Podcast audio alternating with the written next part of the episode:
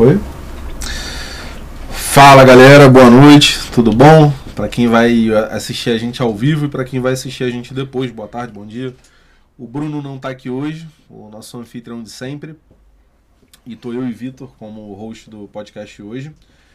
E a gente tá recebendo uma galera muito incrível aqui, uma galera que faz parte do mundo NFT, do mundo cripto. E eles são, eu vou chamar de SBC, porque eu tô com a galera aqui e eu não sei realmente falar o nome deles. E eu tô com o Amon e o Jonathan. É, e só para lembrar, eu sou Thales da Crypto School. Sou o Vitor Petrux da Crypto School. Então- Amon é desenvolvedor, né, Amon? Isso. E o Jonathan Estudante universitário. é isso. Então, assim, eu vou deixar eles se apresentarem, porque nada melhor do que o próprio convidado falar dele mesmo, né? Do que eu ficar aqui replicando sem autoridade para Ah, falar. com licença, hoje com oferecimento de Coca-Cola Byte, tá? Apoio e patrocínio aqui pra gente. Daqui a pouco a gente vai experimentar e vai Dá falar um porque também é tema do assunto. Ah, cara, ainda tem um, tem um detalhe, olha só. Se você não curtir, não compartilhar, se É o nosso você lema. não mandar o link da, do YouTube para outras cinco pessoas, o governo federal vai buscar todas as suas criptos na sua carteira. Então, faz Federal tá na isso. sua casa, hein? Vai perder Então tudo. faz isso pro FBI não bater aí. Pô, acabando aqui, eu vou fazer isso então. Aí. Então assim, vai, cara, Amon, se apresenta, depois à vontade, Jonathan. Ordem alfabética, então, eu sou o Amon, né? Ah, eu sou desenvolvedor full stack web e eu tô nesse projeto aqui, né? A SBC NFT, né? A, ou SBC NFT para os brasileirados. É. E a gente está nesse projeto aqui para. O Jonathan vai explicar um pouco mais essa parte também de negócio, né? Tanto para ajudar a parte social das pessoas, como também na parte de levar a tecnologia e o desenvolvimento aqui para o nosso país. Show de bola. Como já foi anunciado, né? Meu nome é Jonathan. Ah, atualmente eu sou cofundador junto com o Amon e também sou lead comercial aí da SBC NFT, que é acrônimo para Space Backpackers Crew. É isso. A gente tava brincando, a gente tem essa, essa piada, né? A gente fala que, pô, mas não é um nome fácil de, de falar, mas no mercado digital, no mundo digital, acaba que tem uma pegada, tem um tem uma força, né? Tem uma exclusividade nesse nome. A gente vê lá que space, né, vem do termo de, vem da ideia de tecnologia, exploração de um lugar desconhecido. Backpackers, que é o mochileiro, né, que ele viaja sem destino, mas ele sabe que ele vai ter grandes experiências nessa jornada Sim. e crew do senso de comunidade. Uma tripulação, ou seja, nós juntos vamos, sem saber para onde nós vamos chegar no mundo dos criptoativos, no mundo do metaverso, vamos chegar em algum lugar e vamos ter muito para descobrir ainda nessa jornada. Sim, é Então- só o começo, né? Exatamente. E, como eu falei, eu sou, sou estudante universitário, faço desenvolvimento de software. O Amon é uma das pessoas que mais tem me apoiado aí nessa, nessa jornada. E algo bem interessante, que tem bastante, bastante a ver com o nosso podcast hoje, é que eu sou investidor do mercado formal desde os 18 anos. E tem um motivo de eu ter falado isso. Ah, quando eu tinha mais ou menos 16, 17 anos, eu participei de uma imersão de negócios, que era aquela, aquelas salas de meia-lua. E naquela imersão, quem estava dando aquela imersão era a Mariá. A Mariá, ela tem aí um, um programa de imersão, que é o Make Now. Hoje deve estar muito mais evoluído, eu sei que ela existe até hoje. E ela é diretora executiva de uma das universidades lá de Santa Catarina. E, cara, foi uma imersão incrível. E um dos momentos daquela imersão, ah, começou a se falar de investimentos. Então, as pessoas naquela meia-lua começaram a falar daquilo que eles estavam empreendendo, investindo. E tinha um, um cara, agora eu não me lembro muito o nome dele, que ele virou e falou de Bitcoin. E naquela mesa, tipo, o pessoal tava investindo em franquia, coisa assim, o cara falou Bitcoin. Aí todo mundo. Ah, é. é, Que cara meio. né? É, que cara meio parada louco. dessa, É, que parada dessa. digital. E aí, eu lembro que eu fiquei com aquilo na cabeça, daquela cuca, né? O que, que é isso? E do meu lado, tinha um engenheiro, que eu já, tinha, já conheci ele há algum tempo. E ele é um cara muito ligado nesse mundo de tecnologia e tal. E eu perguntei, cara, o que, é Bitcoin? Ele me deu uma explicação bem rasa. Ele também não tinha muito conhecimento, mas ele falou assim, cara, basicamente é uma moeda, é um dinheiro virtual que você ganha emprestando processamento para a internet. No caso, ele tava falando de mineração De- ali, nesse De momento. mineração. Sim. Naquele momento, as poucas pessoas que conheciam falavam muito mais de mineração ainda do que Aham. do investimento em si que É, pode ser eu já feito. peguei na contramão de muita gente falar que era dinheiro de joguinho. Que você ganhava em jogo e ali você poderia trocar por personagem, enfim. Dentro do universo de game. né? Exatamente, né? Aí A pessoa fala muito... vertente. Então era basicamente mineração e jogos, né? Ah, um dinheiro de joguinho. Ah, não, um dinheiro que você utiliza ali pra, pra deixar seu computador rodando. Exatamente. E aí eu falei, pô, beleza. Acabou aquela imersão, foi aquele de networking, né? Sim. Aí eu corri, fui naquele cara, falei, pô, sabe aqueles memes que explodem na cabeça assim, quando o cara fala, pô, eu sempre fui viciado em jogos, sempre joguei todo tipo de RPG que tu imagina, jogos de estratégia, só que eu nunca tinha ouvido falar daquilo. Uhum. Falei, beleza. Fui lá, conversei com ele, troquei uma ideia, trocou o contato, e eu comecei a perturbar muito ele. Todo dia eu mandava mensagem, pô, vi aqui na internet, só que não tinha muito conteúdo. O que, que é isso? Ele ia lá e respondia. O que, que é isso? Ele ia lá e respondia. Aí ele deve ter ficado meio doido e falou, cara, vou convidar esse cara pro meu projeto. Um moleque de 17, 18 anos ali. Eu tava indo pros 18 anos. Não, 16 pra 17. Ele falou, pô, vou chamar ele pro meu projeto. O moleque gostou. Falei, beleza. Quando eu vi, eram três caras formados em ciência da computação que queriam minerar criptomoedas com Raspberry. Que é, Sim, um, sim. mi- é um mini computador. Exatamente. Existia, ainda existe até criptomoedas que podem ser mineradas com menos poder computacional. eu acho que o, Galera, eu vou abrir aqui a minha Coca-Cola, porque eu gosto de beber as coisas geladas, não gosto de beber nada quente. Fica à vontade, tá? Pode Vou- Beber minha água e depois tomar também. Eu vou descobrir qual é o sabor do metaverso, um oferecimento aqui da Didático Cash, do, do nosso amigo Bruno. Tem um cheiro de chiclete, um É? cheiro diferente. Bem, Pô, tem cheiro de metaverso, não? Tem um- é, deve- acho que o metaverso deve ter esse sabor aqui, esse gosto. Mas Vai ficar todo mundo curioso, né? Querendo É. experimentar É. o sabor do metaverso. Isso mas aqui é pra essa a poucos, é pra quem tá envolvido realmente no, no mundo cripto. Cara, é. Jonathan, cara, a tua história, assim, foi parecida com a minha. E, e aí você pode concluir, fica à vontade. Mas que, qual foi a, a percepção que você teve naquele momento que você descobriu do, do Bitcoin? O que, que isso mudou na tua vida? Porque, assim, ó, investimento é o próximo passo depois da. Normalmente da tua realização de independência financeira. No momento que você consegue pagar a tua casa, pagar suas contas, é, almoçar, jantar, fazer todas as refeições, e aí você fala assim, caramba, tá sobrando um dinheiro na minha conta. O que, que eu vou fazer com isso? E no teu momento não era esse, teu momento era diferente, né? Era totalmente diferente, né? Eu não trabalhava. Eu tinha ali um. Eu tinha ali uma equipe de eventos que eu fiz com alguns amigos meus para fazer algumas, alguns eventos lá em Campo Grande, onde, onde todos nós somos, inclusive. Aí. Pra quem não sabe, Campo Grande, Rio de Janeiro, é a nova Miami. Exatamente. Estão, sa- estão É o surgindo. do, do, do digital, hein, galera? A Zona Oeste está trazendo novos personagens e tá vindo lá de Campo Grande. Semana que vem a gente vai estar com o Chicão Bulhões aqui, que é. Ele foi secretário de inovação da. Semana que vem não, quinta-feira. Foi secretário de inovação da Prefeitura do Rio. E a Prefeitura do Rio está desenvolvendo né, um projeto cripto, uma moeda. E a gente vai ter a honra de receber o cara que estava capitaneando.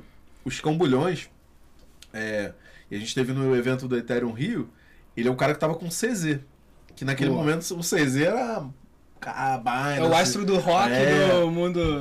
Aí ele veio pro Rio, fez aquela reunião lá, vai trazer pro, vai trazer pro Rio de Janeiro um escritório e a galera não tá muito satisfeita porque já vem aquela questão de gerar impostos, é, você tem que declarar, que uma parte da galera ainda não entende ou não quer fazer, né? Exatamente. E aí, pô, você falou, cara, qual foi a minha percepção? Falei, não tem dinheiro, pá, mas o que, que eu posso acrescentar com esse cara? Eu não poderia programar nada, eu não tinha conhecimento nenhum de programação. Hoje eu já estudo na área, então hoje eu tenho um conhecimento mais elevado. Eu não sabia nada de Bitcoin, eu não tinha dinheiro para investir no negócio. Falei, cara, o que, que eu posso fazer? Falei, vou aprender sobre o mercado financeiro, vou entender como funcionam esses gráficos, estudar candlestick, entender tendências. E era o que eu podia oferecer naquele momento. E não tinha cursos de Bitcoin. Não existia cursos do mercado cripto para fazer para fazer para fazer tendências, para entender o que vai acontecer com a criptomoeda. Então eu tive que ir para o único recurso que eu tinha, que eram os cursos que faziam análises gráficas de ações. Era o único recurso que tinha naquele momento. Hoje nós temos vários recursos e nós temos até aqui na mesa a Crypto School, que tem esse objetivo, né? De ensinar como entrar nesse mercado, entendendo realmente o mercado e não só, ah, legal, Bitcoin todo mundo fala, vou comprar.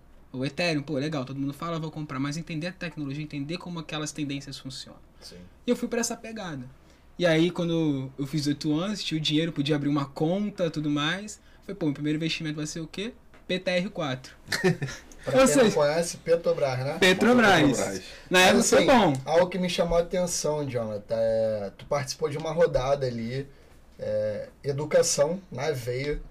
Tu teve lá com pessoas ali que tinham conhecimento em algumas áreas e o cara te alertou até com relação ao digital, que foi o Bitcoin. Foi falado ali naquele momento que a dificuldade que eu tive, assim como várias pessoas têm, de ter acesso à informação. Então vai muito de encontro ao projeto que vai ser falado aqui, que é o projeto de vocês, que é levar a educação financeira básica para chegar até o investimento. Então eu tive essa dificuldade lá atrás, era totalmente desregrado com, com as minhas economias, até que eu fui aprendendo por, por marra, né, na verdade, ter o meu negócio, então precisava aprender e entender. E automaticamente eu caminhei para a área de investimento, porque você começa a educar, vai buscando conhecimento e você é inserido. Então acho que o contexto geral aqui é a base ali é a educação. Porque sem educação a gente não, não consegue caminhar. Então, pegando essa jornada, esse teu, teu relato, né, vai de contra o meu, provavelmente de contra o Thales e do Amon também. Então, acho que é muito interessante a gente frisar aí, mostrar de fato a- é, o que a BSC vai trazer de oportunidade, SBC, desculpa, vai trazer de oportunidade para pessoas né, que não têm acesso, assim como eu e o Thales também, com a Crypto School, vem buscando disseminar o conhecimento para pessoas que de, de fato não têm acesso e que a gente possa disseminar agora o universo cripto e Sim. com todas as facilidades e as benesses né, que vai trazer. Voltando aí para sua fala, desculpa, só para não Show. perder o... Perfeito. Até em- entrando aqui no que é SBC NFT, né? Uhum. Como eu comentei, SBC NFT é um acrônimo para Space Backpackers Crew. E o que, que é essa sopa de letrinhas? Sim. Essa sopa de letrinhas é uma galeria NFT. Olha o barulho do metaverso. Agora foi, dá pra fazer o corte. Fazer o corte e botar aquela, o aquele urso polar, que antigamente. Tem que ser um- pixelado agora. É. Tem que ser É. pixelado. Você fala de um CryptoPunk, assim. Isso aí, tipo Ou faz um body ape, tá ligado? Tipo, com. É, Cara, cara, não- assim, não- você falou do, do, do Space Backpackers Crew, aí é verdade. é. Porra, caraca. Agora- agora- É, agora- É na constância. Tu Agora vai, é depois de. É longo prazo, né? É tu longo vai a longo prazo, prazo, tu vai repetindo e sair, entendendo. Mas você falou, aí me veio a cabeça aqui, Body de Ape e Art Club também, apesar de a pronúncia É. ser mais fácil, também é longo, tem, é, faz muito sentido, então o. Não, tem pessoas que falam body de Apple. Body, é, O Body- Beiate. Apple, E começa a fazer vários. Não, Tá, aí- essa até eu- valoriza mais, né? É, não, e o Baiate, né, é pouco usado, né, ninguém fala é Body de Ape. Só quem é da cena que realmente É, reconhece, assim. bike. né? Ou é o macaquinho do Neymar. Macaquinho do Neymar. às vezes Mas- eu acho que tá é mais simples de pronunciar porque tá mais é, em alta também, né? A gente Sim. tá sempre ouvindo, eu acho também. Não, sem dúvida. É porque também, cara, é o Neymar, né? Quantos milhões de seguidores ele tem pra poder apresentar ali. E aí, cara, eu queria, assim, o- é, a gente sabe o que, que é, mas eu queria ouvir uma definição técnica e também simples do que, que é NFT. É, porque a gente é o não fungible. A gente explica. É o seguinte, ó, a bebida aqui, ela é fungível. Porque eu adicionei, ela fez parte do. O líquido fundi, fungiu com o outro que tá aqui. O copo e a lata, eles não são fungíveis, porque eles não vão se juntar. Então seria um token não fungível e líquido fungível. Mas efetivamente, assim, pra galera entender assim, cara, o que, que é um NFT? Tá, então, é, pegando até esse exemplo que você deu aí da, da Coca-Cola, eu consigo trocar uma gota de Coca-Cola por uma gota de Coca-Cola, digamos assim. Sim. porque ela é, é a mesma coisa. Então, o, o termo de, de fundível né, é porque eu consigo trocar e ter o mesmo valor. É, um, Bitcoin eu consigo trocar por um Bitcoin. Ou por um, ele tem um valor e eu posso trocar por um Ethereum que tem um valor. Agora, se tem um rádio na tua casa e eu tenho um rádio na minha casa e vamos supor que a gente queira trocar, vamos supor. Mas o rádio eu ganhei do meu avô. Para mim ele tem um valor maior do que para você que tem o mesmo rádio. Sim. Então a NFT é non fungible token justamente por conta disso. É, porque você cria um item na blockchain. Né? Eles usam até a palavra de asset, né? Tipo, é um, é um, é um item, Um ativo, né? um ativo que você tem lá. E não é uma moeda.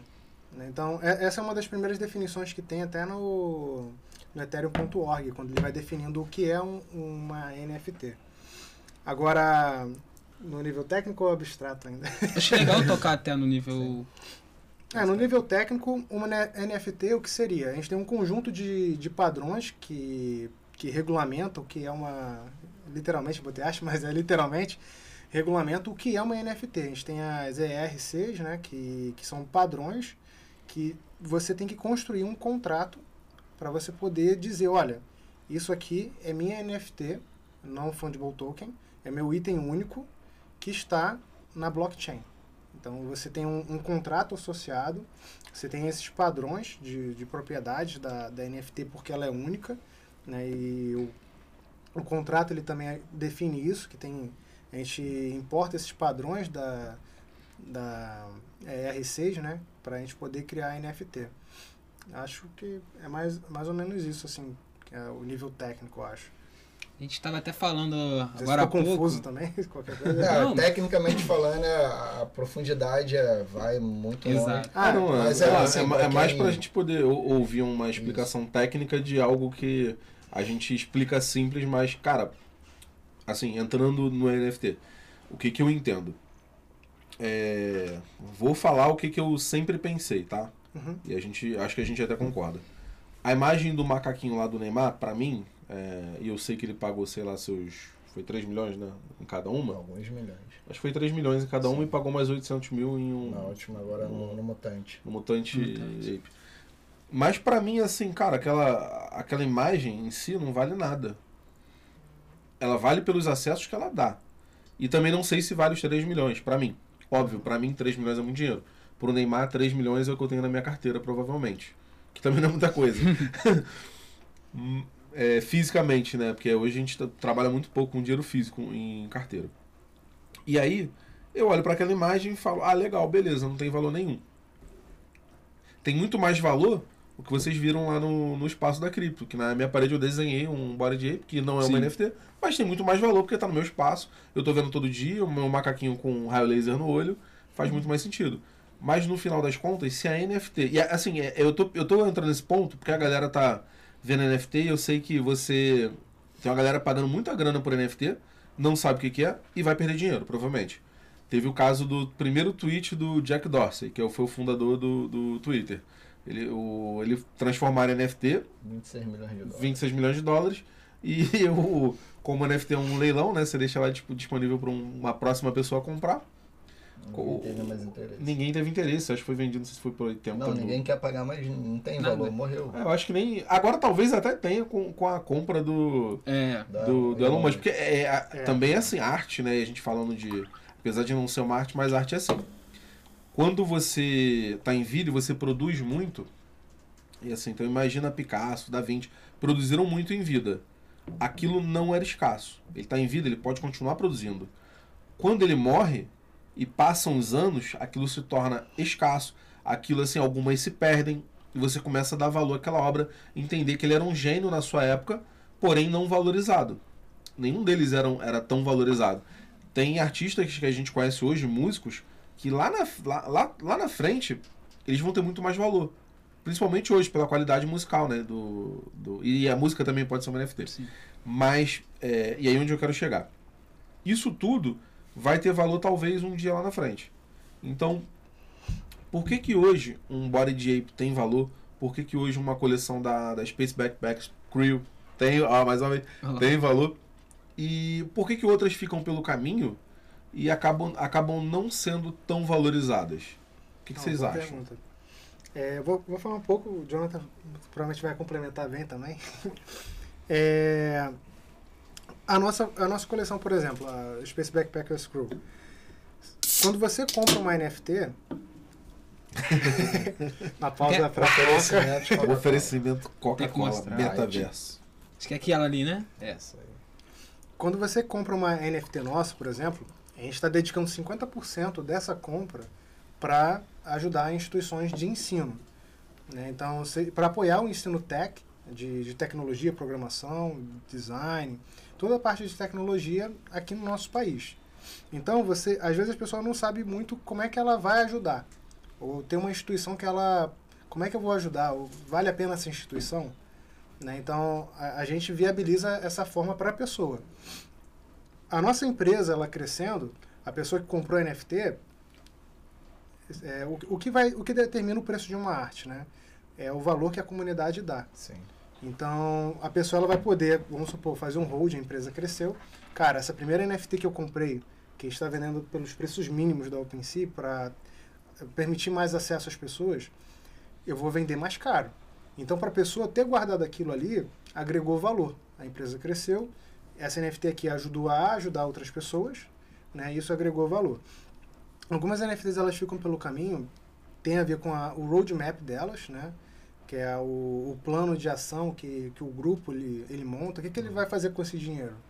Né? Porque eu vou comprar um Space Backpacker Screw, um item da coleção, ao invés de comprar de uma outra coleção. Depende do propósito, de certa forma. Como você falou, é, o macaquinho que tem lá no, no escritório soltando os raios tem, tem um propósito para você, tem uma utilidade. E além disso, tem um sentimento agregado. Porque não é qualquer escritório, é o seu escritório. Né? Então, é, você valoriza muito mais ele do que de Sim. outro lugar. Entende? Você está criando todo, tudo isso. Então, tem esse sentimento de posse e que a pessoa conseguiu ajudar. Né? Então, esse, esse é um, uma das relações de algumas coleções que crescem, outras que talvez não crescem. Ah, o Bored Ape eu, eu talvez não sei dizer com muita propriedade, mas tem muito a ver com a comunidade agregar valor. Né? E, e o que aquele grupo vai agregar, de certa forma. Exatamente. E tem duas frontes, né? Existe a frente, que é o apoio às instituições de ensino. Que, e assim, não é qualquer instituição de ensino, tipo, chegar lá numa universidade e falar, pô, você toma aqui essas criptomoedas. Qual o foco? O foco é uma comunidade que, ao comprar uma NFT, ela está investindo diretamente na quebra de um ciclo de pobreza de pessoas que estão em vulnerabilidade socioeconômica no momento. Então, aquelas pessoas que elas não têm a capacidade de, pô, vou pagar uma faculdade, vou pagar um curso de programação top aí, vou dizer até um da, da Udemy, né, por exemplo, hoje tem cursos bons, é, mil, mil e poucos reais e vai para cima. Então, ah, assim, os bons cursos. É, por exemplo, a Udacity, pô, tem cursos muito bons, mas, cara, a pessoa vai pagar 1.500 por mês, pelo menos. 1.500 por mês. Entende? Fora os outros que são em dólar. Tá Entende? Para pagar uma certificação aí. Cara vai tirar uma certificação Cisco, o AWS da vida, né, que é de nuvem. São caríssimas. São caríssimas, porque vai pagar em dólar. A pessoa tem que ter já um trabalho para se preparar, tem que ter uma educação. Exatamente. Então nós temos aí a criação. Então, a cada NFT vendida na nossa galeria, vai dizer que é uma galeria. Então a gente está lá no OpenSea, então a pessoa comprou uma NFT, 50% daquele valor vai ser revertido ao primeiro fundo cripto de educação tech voltado a pessoas em situação de vulnerabilidade. Então a gente pega é, startups ou ONGs que tem esse programa, que tem essa ideia. Hoje nós temos conosco a Amazon Code. A Amazon Code ela faz exatamente esse trabalho. Ela entra na periferia, ela pega o jovem que quer aprender programação, mas que, pô, às vezes não tem ali a capacidade financeira naquele momento de, pô, de custear um curso caríssimo. Eles pegam esse jovem e dão a ele o ensino gratuito para ele e já faz a conexão dele com a empresa. Então, por ser um ensino gratuito, ter professores voluntários, acaba que eles necessitam de aportes financeiros para poder se sustentar. Então, nós temos aí a comunidade, ela compra e ela reverte isso a essa ideia. Nós também estamos indo em escolas públicas aqui no Rio de Janeiro no momento, mas nós temos ideias de ter pessoas afiliadas à coleção que vão entrar em escolas públicas para fazer o mesmo projeto em outros estados. O que, que a gente faz? A gente entra lá, a gente ensina, ó, oh, o Mercatec é esse, NFT, criptomoeda é isso, vocês podem entrar assim e a forma mais barata ou até gratuita, por meio de cursos gratuitos, é essa. Aqueles jovens, aí entra outra parte que nós fazemos. Aqueles jovens que mostram um interesse mais vívido, ah, esse jovem vai receber uma consultoria nossa para que ele possa desenvolver mais rápido. Mas beleza, tem aí a ideia do filântropo, né? A pessoa compra e ela ajuda. Mas o que a pessoa ganha ao comprar essa NFT da Space Backpack Scroll? Ela ganhou acesso a gente fala de comunidade. A ganha acesso a uma comunidade que a, a galeria vai fazer todo um esforço para entregar a eles conteúdos que vai vir a desenvolver o metaverso aqui no Brasil. Vou dar um exemplo. Cursos sobre como investir é, em criptomoedas oferecida pela Crypto School. Cursos de como criar sua própria coleção NFT com toda aporte tecnológico que as grandes coleções têm. Então a pessoa vai ter acesso a isso. Pode ter acesso a. Nós estamos conversando já com e-commerces para entregar descontos em aparelhos eletrônicos, computador, computadores não, é teclados, periféricos, Sim. teclados. Acesso, né? Exatamente. Cara, é, o...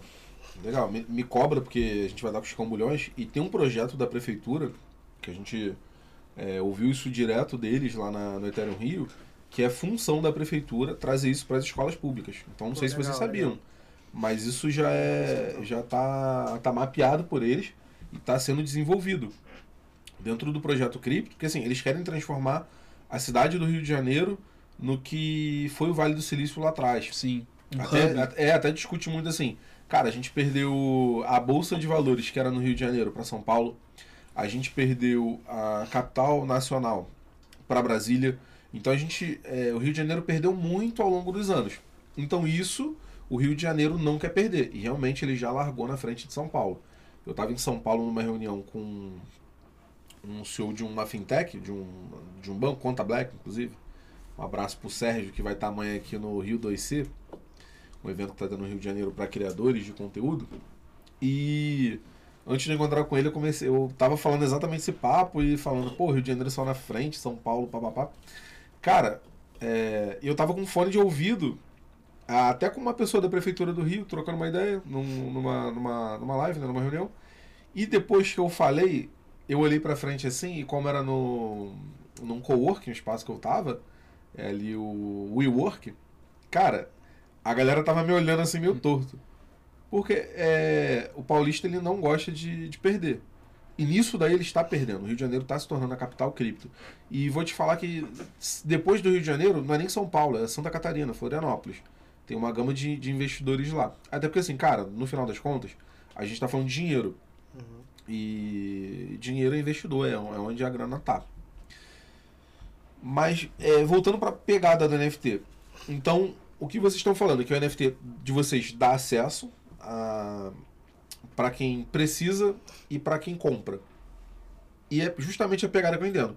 O NFT, se ele não der acesso, se a gente fizer uma NFT de um time de futebol, e ou ele não. A não ser que ele seja um colecionável, não é realmente um eu sou Botafogo, eu sou botafoguense. Então assim, pô, se fizer uma NFT com um gol do Túlio Maravilha em 95, mas agora o meu time, agora dinheiro a gente tem. A gente. De dinheiro a gente não sofre mais um problema. Um abraço. Pessoal pega exemplo, só pega o exemplo do Flamengo. Ó. O Flamengo, quando ganhou dinheiro, é. aí eu só acho que todo mundo vai ser igual o Flamengo. É, mas agora, maduro a gente não é mais. Né? Pelo menos que a gente era duro, a torcida não acreditava. Aí já estamos aí com mais um jogo em casa cheio. Provavelmente mais um sacode que a gente vai levar, tomara que não. Importante é a expectativa, né? É, do torcedor. Não, é, a expectativa do torcedor é melhor. Cara, o importante é a experiência, não adianta. É a experiência que você vai participar, ainda a experiência sendo boa, esquece. E é justamente o que a gente, por exemplo, na, na Crypto School preza, é, e eu vou até tocar no assunto para ficar registrado, dia 21, não, 27 e 28 de maio? 21 e 22. Não, não, é outra semana. É 27 e 28. Sim. A gente colocou mais um, uma ah, semana pra frente. Dia 27 e 28 a gente vai ter um curso. É, e a gente vai começar pelo bairro de Campo Grande, que é da onde. Novo a gente... é, Vale do Novo, Novo, vale, então, vale, Rio é o hub nacional. É. Campo Grande é o hub do Rio. É a capital. É, é a capital. Campo Grande é meu país, né, mano? É, é um país independente. Só quem é de Campo Grande entende. Tem, né? tem, tem, lá um Instagram chamado CG Meu País, e a gente já fez trabalho com eles. E Campo Grande vai se tornar um bairro cripto, pode ter certeza. Cara, assim, para quem não sabe o que é Campo Grande, cara, lá tem um calçadão. O calçadão lá, um ponto lá, é, e assim, um ponto é altamente disputado por farmácias, é, óticas. Venda de ouro. Venda de ouro. É verdade. Chip da TIM, da Vivo, da, é, da, da Claro. Quentinha. É, quentinha, isso daí é o que mais você vai ouvir lá. Só que é ultra valorizado. Então eu tenho certeza que lá vai virar um, um bairro do futuro, do futuro provavelmente uma Smart City, né, por ser uma, um satélite do Rio de Janeiro, assim como outros bairros, mas eu vejo lá com grande potencial. E é por isso que a gente vai fazer a primeira, a primeira turma presencial, agora com a pandemia mais light, né, se Deus quiser, em breve vai acabar, em Campo Grande, para a gente poder retribuir o bairro. Em seguida, a gente já vem para outras áreas do Rio de Janeiro, provavelmente Barra da Tijuca. Para a gente poder levar esse conhecimento, e a gente já conta com como parceiro a SBC, para a gente poder levar conhecimento e quem sabe aí tá, tá, tá, tá comercializando NFTs para quem adquirir o curso, que seria excelente, que aí você já, já entende na prática como é ter um, ter um NFT. Bacana. Posso fazer uma pergunta? É... O Thales falando, estava pensando aqui na pergunta, que no nosso bate-papo lá, quando eu conheci até vocês lá no escritório, eu vi, vocês relataram, né, que vocês são missionários, ou eram missionários, né? E o, o projeto de vocês é relacionado, tem a ver, vocês puxaram alguma coisa desse, dessa vivência que vocês tiveram, até pela parte Com social certeza. entregue. Então fala um pouquinho para a galera entender mais da base do fundamento do projeto, né? Que eu acho que é interessante. É, vou, vou até contar um pouco, o Jonathan contou um pouco de como é que ele entrou nesse Sim, mundo, né? Claro. É, meu pai é professor de informática, né? Então, desde que eu era pequeno, eu tinha os computadores grandes, CRTs, aqueles monitores grandão, disquete, né? E eu comecei curso de programação jovem, tinha uns 14 anos, meu pai me botou no primeiro curso. E eu queria desenvolver jogos, né? Sempre fui apaixonado por desenvolvimento de jogos e fiz escola técnica e tal. E quando eu completei 18 anos, eu, eu fui fazer esse serviço missionário pela igreja. Eu fui para Pernambuco, em específico, e eu conheci todo tipo de classe social de pessoas lá. Eu até comentei com o Jonathan, foi acho que pouco tempo. Cara, era muito diferente eu conhecer alguém que tinha a mesma idade que eu e era analfabeta. Eu, eu, não, eu, não, eu não achava estranho, porque, caramba, e não era uma pessoa, né? É, tinha mais pessoas. E porque no Nordeste é, é, era diferente a forma que foi crescendo lá. E teve um, um, dia que eu tava. A gente tem um dia de descanso lá, que era o P-Day, que era. Na verdade é um dia de preparação, né? Eu, depois do almoço, eu vi algumas pessoas gritando assim do lado de fora da casa. Eu fui ver o que que era, né? E é, as pessoas lá estavam, tipo, bem, bem fragilizadas, né? Aí eu fui observar da janela o que tinha acontecido, né? Tinham roubado o carro, né? Que eles estavam dentro e o velhinho da, daquela família estava dentro do carro ainda, né? Quando roubaram. Aí aquilo ali, para mim, foi, cara, o que eu vou fazer com minha profissão? O, o, porque eu, eu, quando você serve uma missão, você não ganha nada. você, por você, amor mesmo. É né? por, amor. por amor. Fiquei dois anos da minha vida lá, parei meus estudos, meu trabalho para ir lá.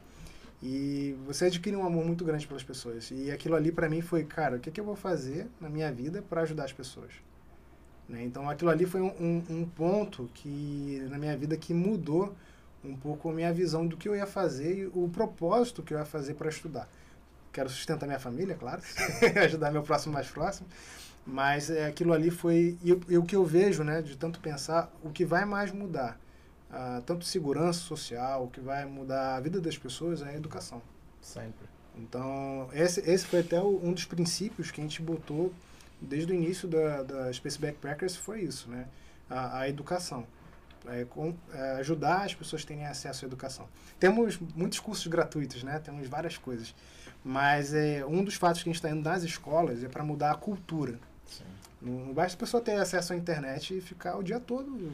Não é pior, né? Nem sempre vão ter acesso à internet, né? A gente, Nem sempre. A gente tá, assim, cara, a gente... É, é porque o cara ser pobre no Rio de Janeiro é diferente dele ser pobre no interior do Brasil, do Nordeste. Porque, assim, por mais cara... Beleza, é, eu sou pobre, eu moro numa comunidade, mas as escolas têm acesso. As escolas ainda têm, é, têm banheiro Agora, quando você vai para o interior, sabe que a escola não tem nem banheiro. É, a gente esteve lá. Eu, eu, eu fiquei meses, e assim, a gente sai e fala com várias pessoas. Já deu de eu falar com quase 50 pessoas por dia. Né? Aleatórias na rua. Aleatórias. Já teve um rapaz que ele, cara, já é a terceira vez que você fala comigo. ah, desculpa, mas se tiver interesse, a igreja ali. mas e no interior, isso, isso é muito precário mesmo. Por exemplo, as faculdades no, no interior, em Catende, um abraço pro pessoal de Catende aí, eu acho que deve ser a primeira vez que a gente deve ouvir isso. Nunca nem ouvi falar é, Se você for viajar de avião, tem um mapinha da Azul, né? Aí tem lá Palmares, cadê Catende aqui no mapa, nem aparece. Semana que vem vai ter um banner dele lá. Cidadão ilustre de Catende. É, eu, eu amo as pessoas lá. E que eu ia comentar, no interior, as faculdades, por exemplo, só tem formação de professores. né? E os professores não são professores universitários que vão ser formados. São professores de ensino fundamental e médio. Sim. Bem o básico, né? Bem básico. Ensino bem então, básico. assim, Não tem nem estrutura, né? e em falar nisso, é, tenho até autorização de uma amiga minha, né? Ela. A gente estava montando né, a Space Backpackers, né? Entrei em contato com ela, a Gisele. E ela é uma, uma das pessoas que morava em Palmares, uma cidade próxima a Catende, no interior também de Pernambuco. E ela saiu de lá, de Pernambuco, porque ela aprendeu Python, é, programação, Sim. pela internet. E ela conseguiu, digo sair, não que seja Sim. ruim das pessoas, mas ela foi para outro estado, conseguiu um, um emprego bom. Hoje ela está como design, UX. Então, assim, é, é muito bom até pra gente, porque conhecer a pessoa, a gente fica muito feliz pelo Claro. sucesso dela, sabe? Porque ela conseguiu crescer, tá crescendo ainda na vida dela. É, é, isso vai também muito é muito ligado na a gente estava no evento né da Ethereum Rio que teve aqui e vários projetos projetos de fora que eles têm essa parte social inclusive a Harmony né que tem tem um projeto aqui no Rio algumas comunidades que eles ensinam programação para os alunos de, de ensino médio se eu não me engano acho que é ensino médio dentro das comunidades e é algo que é um divisor ali, que pode mudar totalmente um cenário de uma família, de um bairro, de uma cidade, de uma cidade. comunidade como um todo, até do país. Então, o universo, né, cripto como um todo, pro Vitor, trouxe, tipo assim, um oceano azul de oportunidades, porque eu tô tendo acessos que eu jamais pensei que eu poderia ter. E as possibilidades, ela ali, é, por ser digital, ter mais facilidade, você estudar, pessoa que é autodidata, ela consegue ter um caminho, né? Não no caminho tradicional, que é você fazer a escola, a faculdade, se formar e buscar traba mercado de trabalho. Eu acho que essa velocidade e essas possibilidades mudam o cenário muito fácil. Então, o, o- esse modelo, né, esse sistema digital que está se criando, Web3, as oportunidades, e a descentralização, que é a palavra, que é, acaba suprindo o que o Estado não faz, que é aquela deficiência né, do Estado, ele deixa de lado ali e, porra, se o cara quer um pouquinho mais de conhecimento, ele vai buscar, como você falou, tem o celular na, na mão e quer estudar, ele tem possibilidades ali. E eu acho que a comunidade cripto ela enxergou, porque muita gente que entrou no mercado é, é, não tinha oportunidade, não via como oportunidade, conseguiu algo e quer retribuir assim como eu, Thales, vocês, a gente vai devolver isso para a sociedade. Eu acho que a gente tem possibilidade de mudar algumas vidas e tá aí suprindo algo que não é entregue no contexto aí que o Estado deixa a desejar e que a gente pode transformar. Que a tecnologia, cara, ela é universal. Então, se você aprende a programar aqui, você vai programar no mundo todo. Não, não Você fala a linguagem a universal. linguagem universal, Não, exato. isso, E a assim, linguagem é digital, né? É o que tem nos ajudado muito no projeto. Cara, e, o, hoje um, um programa. Cara, assim, se você tá perdido. Eu falo isso pra todo mundo, falo, o cara tá perdido hoje. Você não sabe o que você vai fazer. Mas se é um cara que tem um pouquinho de vontade e vai se dedicar, estuda programação, cara. A tua vida vai mudar. É um novo idioma. É, Que bote pra corte aí, ô produtor. O novo idioma não é o inglês mais, né? É o idioma da tecnologia. não, e, é- e é o idioma do Eu- dinheiro, porque, cara, Sim. o Brasil precisa muito mais de programadores do que de advogados, do que talvez é, engenheiros. Hoje a gente tem, cara, é, canso de pegar, é, en- engenheiro Uber. É, o Vitor tem um outro negócio e tem uma barbearia, e dentro da barbearia dele lá, onde ele é, onde ele é sócio, ele tem uma barbeira que é arquiteta.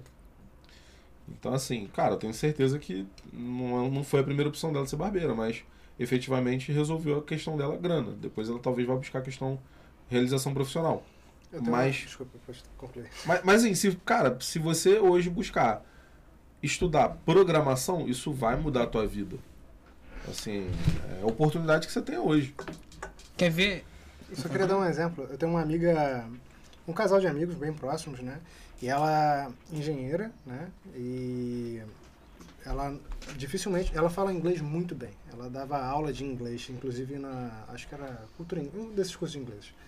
E ela engenheira formada, fazendo pós-graduação em gestão de pessoas, e ela foi conseguir, ela conseguiu um, um, um trabalho, né? Mas onde ela ela está trabalhando efetivamente, né? E, e conseguindo crescer hoje, é com o Scrum Master, que o Scrum é uma metodologia de, de processo de desenvolvimento, né? Você gerencia o projeto de desenvolvimento e ela saiu dessa área de engenharia para gerir equipes de desenvolvimento. Né? Existem mais, mais vagas hoje do que as faculdades têm capacidade de formar profissionais hoje de desenvolvimento. Então há muita vaga e não só isso, todo o mercado envolvido. Exatamente. Até voltando um pouco no assunto, mas complementando a esse, sobre as possibilidades da Web3, né? as possibilidades da descentralização, das pessoas poderem entre si ditar normas, ditar culturas, Cara, né? assim, an- antes de você efetivamente falar, porque assim, explica o que que é o Web3. Beleza. A Web3 ela vem como um processo de evolução natural. A gente pega aí, por exemplo, as revoluções industriais. Nós tivemos a primeira revolução, a segunda revolução, a terceira revolução. Assim como as revoluções industriais, existiam algumas revoluções da web. Nós tivemos primeiro a Web 1, a Web 2 e agora nós estamos entrando aí num processo da Web 3. A Web 1 é aquela web estática. Sabe aqueles blogs que você abria, era tudo fundo branco, letra preta, uma imagem, demorava para carregar. Que negócio que era bem estático mesmo, blogs. Conexão de escada. Exatamente. E aí entrou-se então a segunda web, a web 2, que é aquela web que ela permitiu a interação. Ou seja, a pessoa poderia ver o conteúdo, mas ela também poderia criar conteúdo. O Instagram é um exemplo. Você está ali vendo os conteúdos que o Instagram te coloca, mas quem alimenta aquela rede ali são os usuários, com imagens, com fotos. Então permitiu que as pessoas pudessem acrescentar à web conteúdos. A Web 3 ela vem com a mesma pegada de as pessoas criarem conteúdos, mas de forma que elas também podem criar os serviços.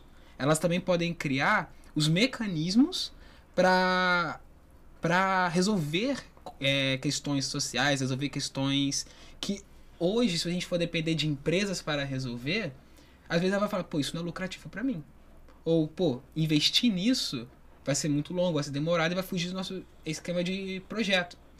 Agora você pode juntar três, quatro pessoas que são programadores e falar, cara, vamos criar aí algo que seja colaborativo, algo que as pessoas possam decidir o que vai entrar no nosso, no nosso sistema. Vou dar um exemplo. Sistema DAO, né?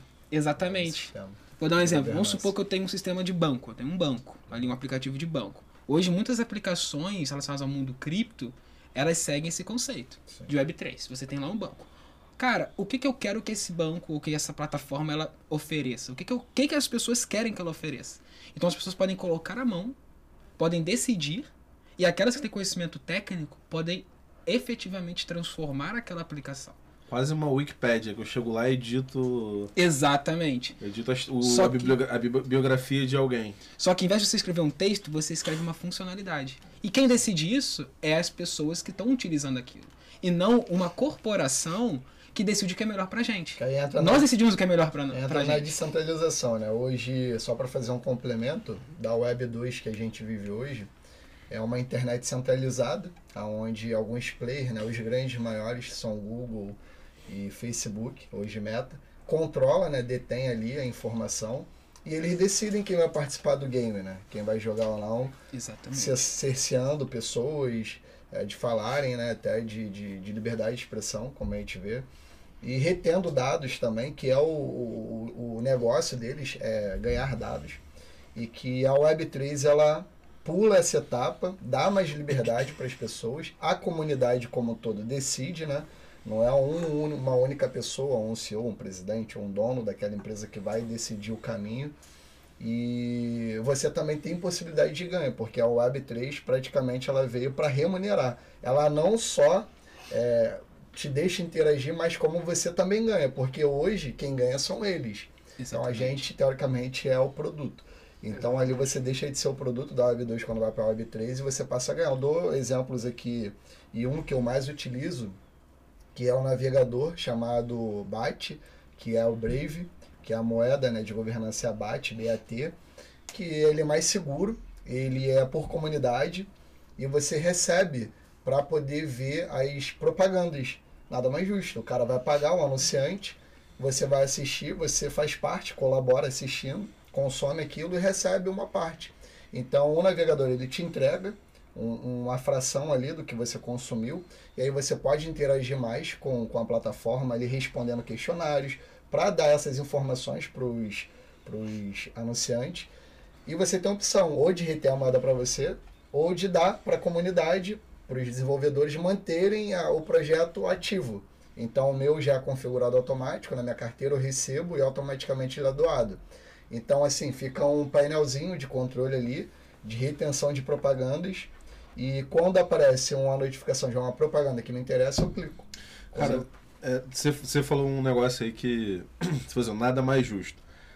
O mundo não é justo. E a gente já sabe disso. E eu vi uma imagem que era o seguinte: é, era um tubarão sendo mastigado por um monte de outros peixes juntos. Então, assim, a Web3 para mim, eu, eu, eu, vejo como a evolução do, do, do próprio processo. Porque, cara, é, não é questão de justiça, não. É questão das pessoas começarem a entender que o poder, o nosso poder enquanto quatro é maior do que o poder de qualquer pessoa enquanto um.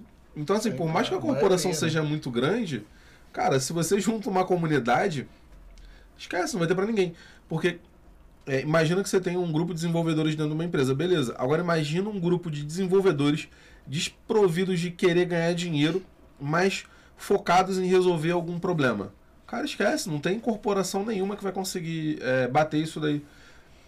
E, e hoje a gente começa a ver os desenvolvedores buscando resolver problemas de forma que eles não estão mais interessados é, na grana. Porque é, a gente está falando com um cara que é, efetivamente faz serviço, não é o cara que pensa o negócio. Então você tem plataformas como a Bat, a Audios, que é uma plataforma que vai crescer muito, porque o Spotify. É, e assim, ó, é, o Vitor falou um negócio seguinte, para deixar bem claro. Se você tem acesso a um produto e você não paga por ele, o produto é você. Exato. Porque o Spotify, quando você ouve ele de graça e você não paga, e você tem músicas limitadas, você ouve propaganda. Então o produto é você. Você não está pagando, a empresa está pagando para exibir a propaganda e você está ouvindo de graça. Então a Web3 vem para resolver muito desse problema. É, ao invés da gente deixar as grandes corporações ficarem com essa grana, cara, vamos descentralizar isso, vamos dividir com o usuário.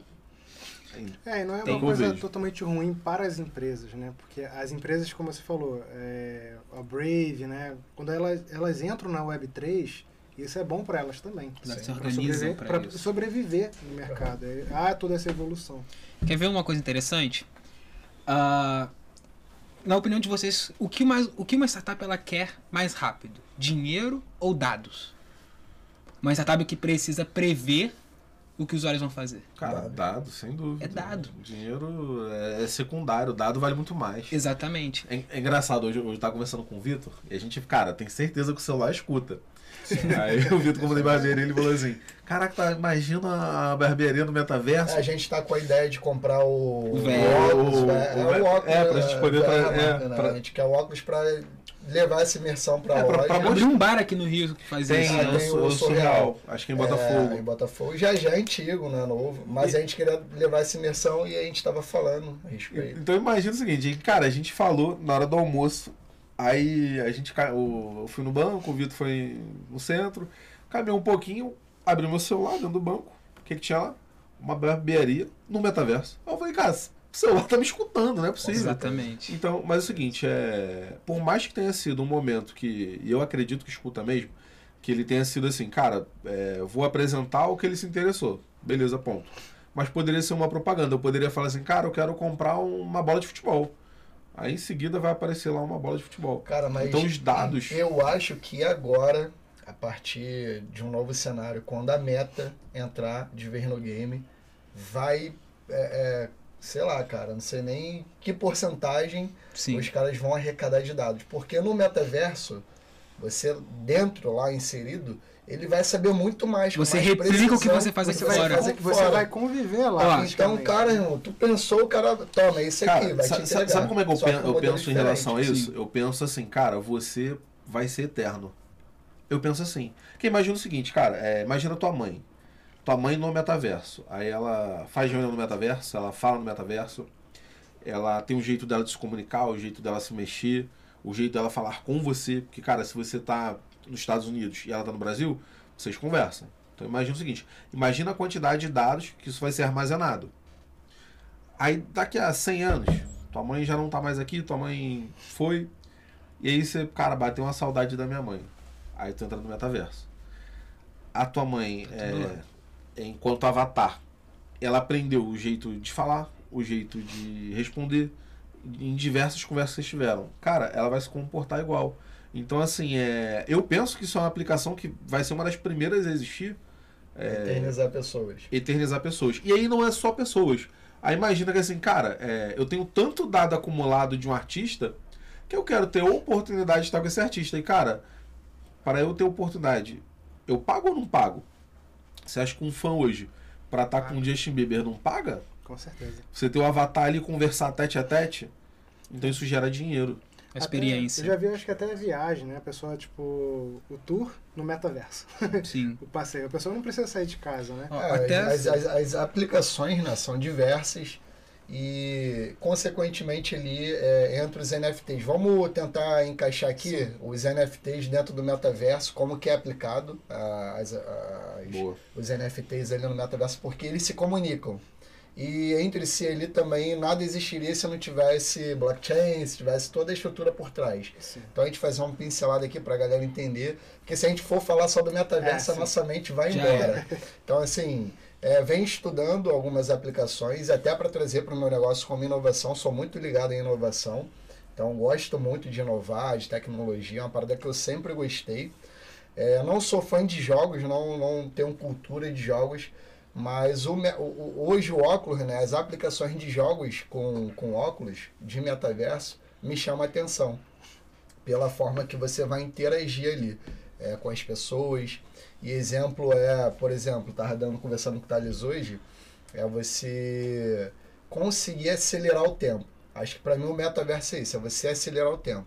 Assim como teve a evolução do carro, é, as pessoas andavam de charrete, foi criado o carro para você ganhar tempo, beleza? Você acelerou o tempo.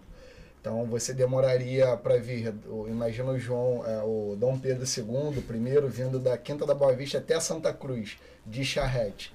Quantos dias esse caminho demorava para chegar em Santa Cruz? Paciência. Paciência. Vai chegar em paciência. E aí, com a evolução, chegou o carro, você acelera, ganha tempo. A gente vai ali na cozinha, micro-ondas. Pô, para você cozinhar ali no, no fogão, horas. No micro-ondas são minutos e segundos. E hoje a gente consegue acelerar o tempo dentro do metaverso. Como? Desse exemplo, estava almoçando e dando esse exemplo Thales. Imagina, a gente tem amigos em países distintos, diferentes e vai haver um evento em específico nos Estados Unidos. Então, cada um mora num país, um mora no Brasil, outro mora na Austrália, outro na China. Então, imagina a gente fazer um encontro com essas pessoas nos Estados Unidos.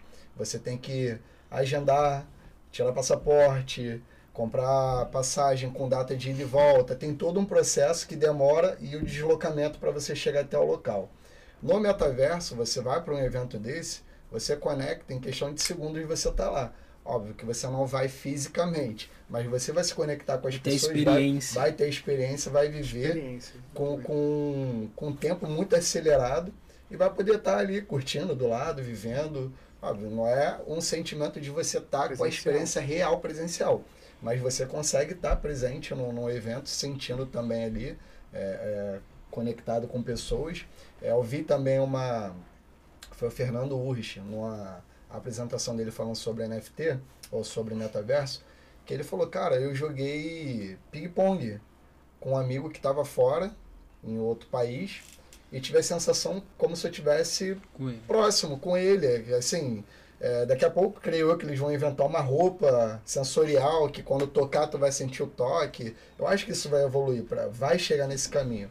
Mas só essa sensação de você ter, pô, joguei, brinquei, simulou ali um aperto de mão, é, é quase que você está próximo. Acho que é um sentimento muito diferente de você fazer uma ligação, talvez. Você interagir, né? E aí entra os vocês conhecem o jogo Detroit Become a Human? Não Não sei se já viu, você já viu. Cara, esse jogo, especialmente aqui, fazendo propaganda, eu acho sensacional. A, a interação que você. O jogo é o seguinte, é 2000 não sei das quantas, né? E os androides, né? Eles tomam o lugar de pessoas. Eles parecem pessoas. E você tem que tomar decisões no jogo, sendo um android. A interação que o, o usuário tem porque o jogo é, é um filme, praticamente. É, literal, é muito, muito bom os gráficos, parece um filme mesmo 3D, bem realista. Você vê os poros do personagem, bem legal. E a interação que você faz, por exemplo, o Android doméstica, um- uma das personagens principais, é, ela vai limpar a louça. Você tem que pegar o touch e ficar mexendo no prato para limpar. E você tem, tipo assim, aí vai acontecer alguma coisa. Você tem um tempo real do jogo para decidir. Sim. O seu tempo de reação real você tem que refletir no jogo. Esse tipo de jogo não é, não é um metaverso ainda, mas esse tipo de jogo no metaverso já é legal Sim, é fora, top, mas com esse, a sensação. porque você interage, Interação. a sua experiência, você interage tanto com o personagem, você consegue pegar, é, transmitir a sua, o sentimento. Sim. Mas olha que legal. Aí o Vitor até falou em aprofundar, e aí é onde eu acho que a gente entra com o NFT.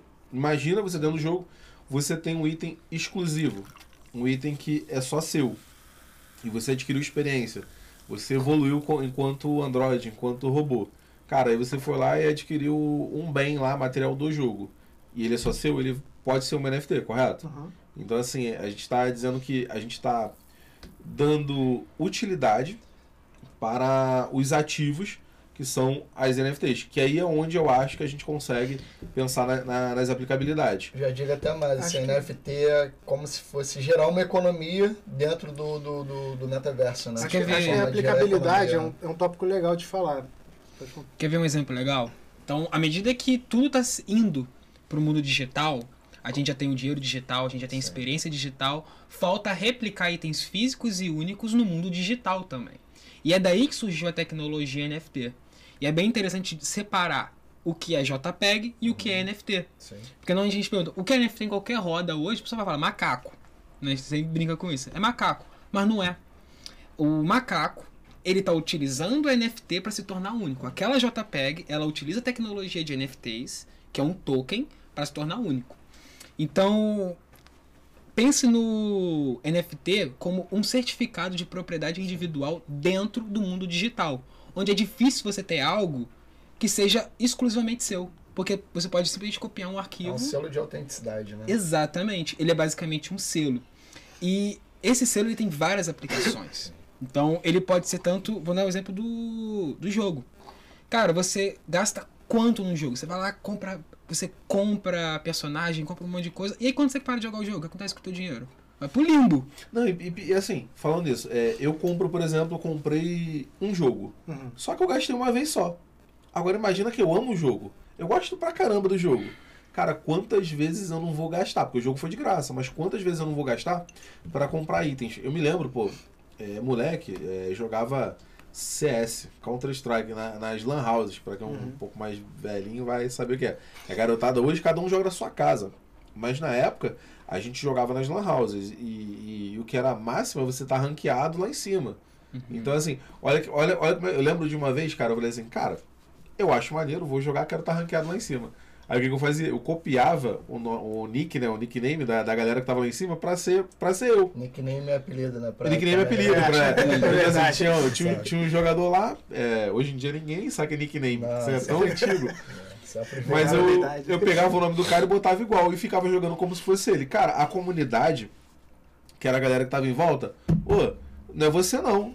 Por quê? Eu tava derrubando o cara. Então, assim, na verdade, que, é, o conceito de NFT poderia proteger o, o- cara. o, o cara disso. não existia naquela época, eu acho que a, a- a possibilidade da criação ali, eu até também contei essa história, é, o Vitalik, né? Ele era um jogador aficionado no jogo, eu não sei o nome do jogo. Ele tinha perdido horas e horas dentro de um jogo para conquistar skin, ferramentas e acessórios. E um belo dia ele acordou e já não tinha mais nada, tinha perdido tudo. E aí veio o conceito dele ali de fazer, já iniciou a NFT para proteger tudo aquilo que ele tinha conquistado. Então a usabilidade do NFT dentro do, do, do game, né, do jogo, e hoje com possibilidade de uma economia real, cara, é a soma perfeita ali. Exatamente. E tá dentro do white paper da Ethereum exatamente esse, esse conceito. Só que eu acho legal a gente também falar um pouco sobre, pelo menos, é, enumerar outras coisas que dá pra fazer com NFT. Sim. A gente tá falando aqui de jogo, a gente já Sim. falou aqui de arte, mas o que dá mais pra fazer de NFT? Eu separei até um, Então, alguns itens que hoje ah, já estão sendo desenvolvidos. A maioria já está ativa em Claro que às vezes algumas coisas têm limitações até políticas de funcionarem. Vou dar um exemplo. que a gente falou bastante foi as artes digitais. Sim. A gente permitiu que qualquer artista pudesse entrar no mercado internacional com alguns cliques. E melhor ainda, que ele ainda consiga receber royalties para sempre daquela imagem, não importa quem compra. Porque dentro de um contrato smart contract, que é onde é feito. Exatamente. Lá tem lá a carteira dele. E en- enquanto alguém comprar e vender eternamente, vai cair na carteira dele uma quantidade de royalties. A gente também tem ali objetos exclusivos. Vou dar um exemplo: marcas de roupa. Hoje nós temos empresas como Gucci, Nike, Adidas, que ao vez de você ir na loja e comprar um sapato, você compra o NFT do sapato e recebe na tua casa aquele sapato. E o que é o selo de autenticidade, autenticidade daquele sapato? O NFT. É o NFT, porque quando alguém pega lá, eu quero quem tem esse sapato, ele vai entrar no site da Adidas, vai clicar e ela vai linkar com a carteira, com o endereço da carteira daquela pessoa. E fala, é, realmente não tem como negar, ele é o dono desse sapato. Sim. Porque na web, na blockchain, tá lá cravado que é ele. Só que como que você vai linkar um item físico a uma pessoa dentro da Web3, dentro da blockchain, através de NFT? Porque o NFT ele garante essa exclusividade, ele trabalha através do Proof of Ownership. É a prova de autenticidade, a prova de propriedade daquele item. Então é, é mais ou menos nessa ideia que ele funciona. A gente também tem itens de jogos que a gente já comentou. A gente tem autenticação de documentações. Ele serve como. Hoje você pode passar qualquer, qualquer documento por dentro da, block, por dentro da blockchain. Cara, a, a gente faz parceria com a Ribus. A Ribus tem um programa chamado Ribus Educacional, Ribus Academy, não está definido ainda. E todo contrato que é feito lá, dentro da, da Ribus, ou dentro da Grega, que é a empresa do mundo real que possibilitou a, a Ribus existir, eles já estão no, no, no metaverso, não, na- na Blockchain. blockchain. Então você fecha um contrato com eles, eles vão e registram na Contrato blockchain. inteligente, né? Então, assim, Exatamente. já é uma aplicação real. E, isso, e só quem pode gerar essa exclusividade, essa escassez de ser um único item irreplicável, hoje são os protocolos que são usados para gerar as NFTs. Sim. A gente também tem aí nomes de domínio para carteiras. Hoje, você. Me fala aí, me fala de cabeça qual o seu endereço, a- a- o endereço da sua MetaMask. Tá doido, não, Não, pera aí, eu vou te transferir um Ethereum agora, me fala agora. Não sei, Não, não tem celular? Olha aí, vamos supor que você não tem celular. Como que você vai fazer? não tem como. Hoje você já consegue registrar um domínio para sua carteira. Por exemplo, CryptoSchool.eth. Você compra esse domínio. Esse domínio é o quê? É uma NFT. Porque ele só pode ser uma, ele só pode existir um. Então hoje você já consegue, existem marketplaces que você pode comprar. Inclusive Pô, grandes top. marcas estão setadas. É, Exemplo, muita gente Coca-Cola. fez isso, né, lá atrás É. dinheiro, né? Hoje Coca-Cola, você não consegue comprar o da Coca-Cola. Tá lá guardado. Quando ela quiser comprar, ela compra. Cara, a, gente, quando foi. Pô, é no momento da é gente um mercado criar. que, cara, é muita grana. E você ainda pode setar com o link do seu site. Sim. Não, assim, a, gente, pra, quando foi é criar a, um DNS. cripto, Exatamente. a Crypto School, a gente queria fazer, óbvio, cryptoschool.com. Aí eu fui lá botar. E se você botar hoje cryptoschool.com, vai sair num site lá da Espanha. e aí você tem a possibilidade de comprar o domínio. Não tem nada lá, só tá lá o número. Só Você tá pode. Alguém comprar de mim. sabendo que um Cara, dia. Alguém tem Eu- ter interesse, né? Eu tentei comprar. O, o que a palavra é 35 site, euros. E assim, é. Não consegui nem efetivar, a gente abandonou porque vai ser cryptoschool.com. Mas tem muita gente fazendo isso como investimento. É, é, é diferente. E assim, as pessoas faziam isso. Por, cara, lançamento da web, web 1 lá. Se o cara teve a sacada, Coca-Cola, Nike, Gucci, não, coca-cola.com, coca-cola.com.br, coca-cola.org. Foi botando as depois vende. ali, né? Cara, pra Coca-Cola depois falar assim, ah, te pago 50 mil, cara, pra você liberar isso aí pra mim. O que, que ela vai preferir? Colocar Coca-Cola 01 ou comprar Coca-Cola Coca-Cola? Coca-Cola, é Então- valor agregado. Hoje, Não, a tecnologia ela permite domínios para carteiras que estão cadastradas na rede da Ethereum. Hoje a MetaMask, ela, você baixa, ela já vem na blockchain da Ethereum você já pode colocar Você lá. fala pra o pessoal também aí, pra tá acompanhando, né? Tem galera iniciante, MetaMask, pra galera entender Ah. o que é. Acho que vai ser bem comum daqui a algum, Sim. um ou dois anos, todo mundo vai ter que saber o que é uma MetaMask. Mas dá um exemplo aí. Cara, a MetaMask é a sua carteira virtual para criptomoedas, né? Então você tem lá, você vai comprar uma NFT, você precisa entrar numa corretora Sim. Uma NFT não, um- uma criptomoeda você tem que entrar numa corretora e comprar. Só que você compra, ela fica guardada aonde? Fica guardada na corretora. Então, tecnicamente, é igual você entrar no banco e seu dinheiro tá lá guardado. Então, eles têm ali, tecnicamente, algum controle posse, sobre, né? sobre do o, seu o dinheiro. ativo.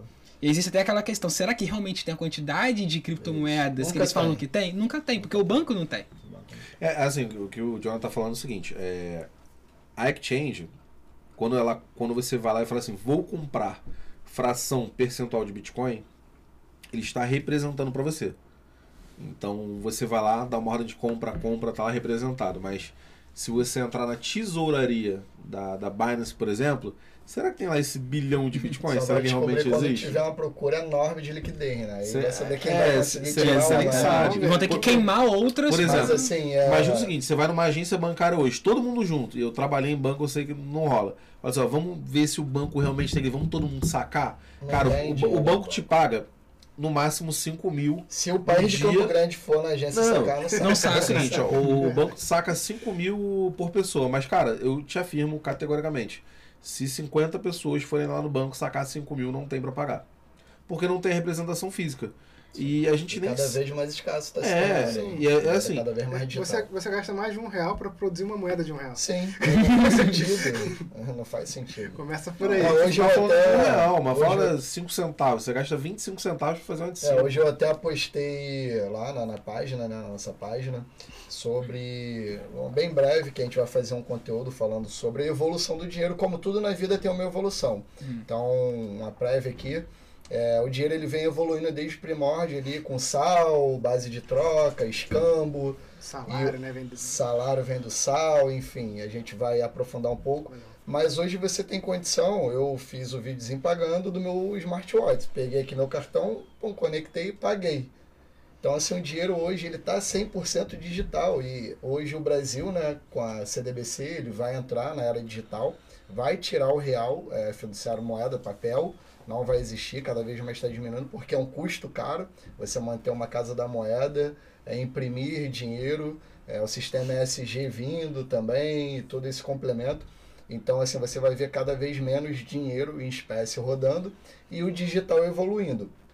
Com isso, o universo cripto, né, é, como ele tem crescido e evoluído muito, é, você vai ver cada vez mais comum carteiras digitais sendo utilizadas. Vai ser tão comum como é em El Salvador. Hoje, em El Salvador, o cara tem ali a aplicação no celular dele, é o banco digital, ele paga, compra, recebe tudo pelo, pelo celular. Como já está sendo para a gente aqui o Pix, né? transacionar Pix, é, é tudo celular, muito rápido, instantâneo. Coisas que há dois, três, cinco anos atrás, você fazia uma TED na, na, na sexta e recebia na segunda e olha lá, quando recebia. Então essa evolução ela é natural, é, o sistema monetário ele está evoluindo, está acontecendo. É, dinheiro digital, cripto, para quem ainda não está antenado, vai ser igual a internet nos anos 2000. Muita gente duvidou, não acreditou. certeza. E, cara, quem está ficando para trás está perdendo grandes oportunidades de aprender, de evoluir mesmo conhecimento para poder ter outras oportunidades na frente. Então, assim, eu acredito que sistemas né, Android e iOS vai lançar carteiras digitais para poder ter aplicação direto no celular. Sim. Como a própria Apple né, tem o iOS aqui e tem a wallet deles, que pelo que eu vi, eles já pretendem lançar, é, aceitar é, ativos digitais na, na- direto na carteira deles. Então vai ser muito comum, as pessoas vão transa- transacionar. Eu tô aqui, quero te pagar, pô, beleza, quanto? Ah, transfiro para você, você transfere para mim, com uma facilidade enorme. Então o ativo digital, ele vai escalonar, cara, natural, vai ser. Exatamente. Não tem, não tem volta, como a gente iniciou, não tem volta, né? A parada é pra frente, nunca pra trás. E algo bastante interessante sobre a MetaMask, até voltando no que é a MetaMask, Sim. é que é uma carteira descentralizada. Centralizado. Você, você tirou seu dinheiro da custódia da sua corretora e colocou lá, ninguém mais tem acesso àquela carteira. Até você. Se você perder sua senha, você já, Você já era. É, Você bom guardar a senha aí, só- Exatamente. A frase- ali, as frases. Não tem um tipo, esqueceu a senha, você clica. Não existe isso. Dentro da MetaMask, você fez o seu cadastro, você recebe ali algumas palavras, uma sequência de palavras que são geradas aleatoriamente pra você. Se você não guardar aquilo muito bem guardado no seu cofre, num lugar bem guardado, se você um dia esquecer a sua senha e não tiver aquilo ali, já era a sua criptomoeda. Tem um Muita cara aí procurando perdeu, né? o Bitcoin lá nos É. Estados Unidos no lixão, porque ele deixou alguns bilhões Exatamente. hoje eles estão valorizados em alguns bilhões. Ele contratou uma equipe até da NASA, se eu não me engano, para ajudar ele a procurar os hardware, que ele tinha um HD e não Sim. sabe, não lembra. É, e tem aplicações né, de carteiras, a gente está falando a, a MetaMask, que é uma hard wallet, né? Se eu não me engano, ela é ativa. E tem as cold wallets, que são as carteiras frias, que é o que a gente aconselha, a gente como educador financeiro em cripto, a gente não aconselha o cara a ter reserva nem em corretora e nem na, numa MetaMask, porque a gente sabe que tem vários scams ali que conseguem drenar ali os recursos e é muito fácil. Então, você tendo ali a segurança de que você tem o teu ativo numa cold wallet, ele fica muito mais tranquilo. É, mais até assunto- esses dias agora aconteceu um roubo do, no, no Body Ape, que alguns hackers invadiram o Instagram do Body Ape e mandaram mensagem. né? É, mandou assim, não é que ele entrou lá no Instagram e drenou o robô. Ele entrou no Instagram, mandou, men- mandou mensagem pra galera que tinha o Body Ape, Conectar com o link de, de, de phishing tudo. pra poder. aqui sua MetaMask. A galera foi, conectou Como pra é poder o oficial, a galera acreditou. puxar e perdeu. Só que assim, é, ainda assim, olha que, olha que engraçado, no, no, no meio hoje é, não público, eu vou lá e roubo. é, no, no meio físico, né? Eu vou lá e roubo a Mona Lisa. Cara, eu tenho que ficar com a Mona Lisa no meu cofre lá guardadinho, vou vender pra algum É, colecionador só você muito vai olhar, louco. porque quem vai comprar? Quem vai Ele se vai arriscar? comprar e Isso, ficar só, isso só eu vou olhar. Agora você imagina, eu fui lá e roubei alguns bora de aí. Tá, beleza. E aí? Eu tenho a chave privada disso, mas, pô, pra quem que eu vou vender? Quem é que vai expor isso aí no. Porque é, é diferente. A- as artes físicas, a galera quer guardar em casa ainda, quer ficar olhando. Mas beleza, tem um ativo digital. Você vai expor no mundo digital. Você vai ficar olhando. Ah, pensando aqui, lembrando até, para você que é desenvolvedor, programador, vocês, né? É, cara, quando acontece um hacker, né, vai lá, drena, rouba. é, o interessante é que esse cara que faz, né, o, o hacker que, que consegue é, ultrapassar ali a, a barreira de segurança, normalmente ele faz a, o dreno, pega para ele e devolve, porque ele quer vender um serviço no final porque ele descobriu uma falha. Isso é o que eu acompanhei já de alguns casos, é, casos até recentes, o cara conseguiu pegar ali, tirou da Xfinity, por exemplo. O cara está querendo vender o serviço dele porque ele descobriu uma falha e muitos projetos é, é, buscam, né, hacks ali para poder descobrir É, Brain o Face- né? a Facebook, são- Microsoft, todas as grandes empresas as têm um pro... para poder proteger. Ele já tem um programa para se o- você, o para mais você interessante, fazer isso. O mais interessante, que todo mundo fala, caraca, criptografia, é, moeda digital é perigoso, eu não vou comprar. Mas, pô, beleza, você conseguiu drenar, pegou minhas moedas. Tá no endereço. Não tá tem no como endereço, não esconder. tem como esconder. O cara vai movimentar para outro lugar? Tá lá cara, você consegue rastrear. Então é tal muito fácil, cara, de É você auditável. saber, é auditável, de você saber para onde está indo o teu dinheiro. Se É, esse mas cara assim, sacar para o mundo Sabe- real, já sabe sabendo que que, foi mas assim, sabendo não quer dizer que você vai recuperar, não, tá? não. Então. Você sabe, você beleza, vai- mas você, vai ele pode prejudicar se ele deixar parado. Ele não está utilizando. Você depende daquilo para algum momento ter liquidez e vender, o cara te ferrou. Beleza, o cara pegou de sacanagem, tirou e deixou numa carteira parada, ok. Não tem o que fazer. Você também não consegue tomar dele, porque tá lá, você também não consegue invadir. Então, se o cara pegou, ah, beleza, eu, eu roubei aqui de você, tá comigo e transfiro pro Jonathan, o Jonathan vai sacar, cara, a federal, a FBI pode bater lá nele, porque ele sacou, transformou. E virou aconteceu recentemente um caso como O esse. caso do, do casal, né, que roubou e estava em Nova York, já escondido há quatro anos. Quando eles começaram a utilizar o dinheiro, É, mas assim, caras, independente disso, tem que se preocupar com segurança, porque Não, por, por mais sim, que assim, sim, tá- a gente quer tá perder, falando de um em volume risco. alto, mas assim, ó, é, e vale no mundo real. Alguém roubou um volume alto do Banco Central, a polícia vai em cima, você tem as TVs. Agora, cara, se você deixa, deu mole com teus 50 mil lá, polícia nenhuma vai atrás. mas é Então, eu, assim, é o que eu, que eu levantar na é a segurança. auditoria, né? É a auditoria, que é a transparência, é super auditável, qualquer um tem acesso, fica muito mais transparente. É, não, mas Essa é uma das que revoluções, é, né? A mas blockchain, ela por mais que isso aconteça, isso. você não deixar de se preocupar muito com a isso tinha que entrar segurança. nos governos, né? É, essa Seria- questão de Existem segurança- projetos. Sim. É, é até mesmo essa questão de segurança, o, quando a gente fala que ah, eles foram hackeados, né? Foi uma falha na tecnologia? Não. É, não existe poder computacional hoje. Sim. para a gente poder quebrar essa É, criptografia. assim, ó, mas só um detalhe. É muito robusta. ainda, ainda tem mais um detalhe. Essa, esse, esse dinheiro que foi recuperado, ele não foi devolvido pelos donos. Ele foi leiloado pelo governo federal. assim, assim ó, achou o dinheiro, buscou, recuperou. Não devolveu, não. Ele foi leiloado. E há, e há a possibilidade de saber quem é, né? porque é totalmente auditável. É, a gente tem o registro de tudo. Eu só digo assim, para se preocupar Mas muito com, com, com a com a segurança. Com a segurança. Tá certo. Não, e, tem que ter. E o que eu ia comentar é isso, tipo, a falha não, não foi da, da tecnologia em si. Né? O que muitos ladrões, seja na- no meio de tecnologia, os hackers, né, utilizam muito é da engenharia social. Sim. Então, fez, fez dessa forma, parecer que era É uma original. coisa original, Né? A pessoa Gente, acreditou o- naquilo é ou criou é o- confiança em É alguém. o robô do Pix. É. Quase isso. assim, a- a- infelizmente tem milhares de golpes de engenharia social no banco. É, eu, te- eu tinha, um, tinha um conhecido que uma vez ele recebeu uma- um SMS, né? Ele tava vendendo alguma coisa, né? Ah, por favor, cadastre, eh, mande pra gente o, o código do SMS que você recebeu. Sim. Quando foi ver, não tinha WhatsApp. Era o código do WhatsApp. Ele tava trabalhando ali, preocupado com as coisas. Depois não tinha mais acesso ao WhatsApp, tava no celular de outra pessoa. E vale Esse sempre. é o WhatsApp clonado. Vale sempre lembrar que a, que a corrupção, os esquemas, as pirâmides e os roubos não começaram com o Bitcoin. Não, não. Eles existem desde os primórdios eles- que eles estão aplicando- dinheiro é dinheiro. Lavagem de É. dinheiro. Não é uma novidade. Ah, não vou comprar porque Não. tem o risco é de me hackearem. caráter, Pô, pode entrar na tua é- casa a qualquer é o momento e caráter, roubar tuas é coisas. A pessoa. A tecnologia é boa ou ruim? Eu, eu, tecnologia é eu sempre falo isso, cara. O político não é corrupto, não. É o ser humano que está ali. Porque, assim, independente se ele é político, se ele tá policial, se ele tá juiz. Se Exato. o cara for corrupto, ele vai ser corrupto em qualquer lugar. É, basta ele ter a oportunidade. Aí só queria pegar um gancho, que a gente tá falando do- dos domínios, né? Sim. Aí vocês falaram de, de comprar o domínio, né? E site significa local. Sim. né? Então quando você compra um ativo digital, é bem parecido com essa lógica de domínios, né? De, de, de um site. Por quê? Você vai estar comprando um item, né? Naquele local da internet. É isso aí que eu queria acrescentar. Cara, aí, A tem, aí você falou que assim. tem mais, mais aplicações. Tem, tem algumas situações bem interessantes. Vou dar um exemplo. Ah, o DeFi. Hoje já existem algumas, algumas aplicações DeFi que aceitam NFTs como empréstimo.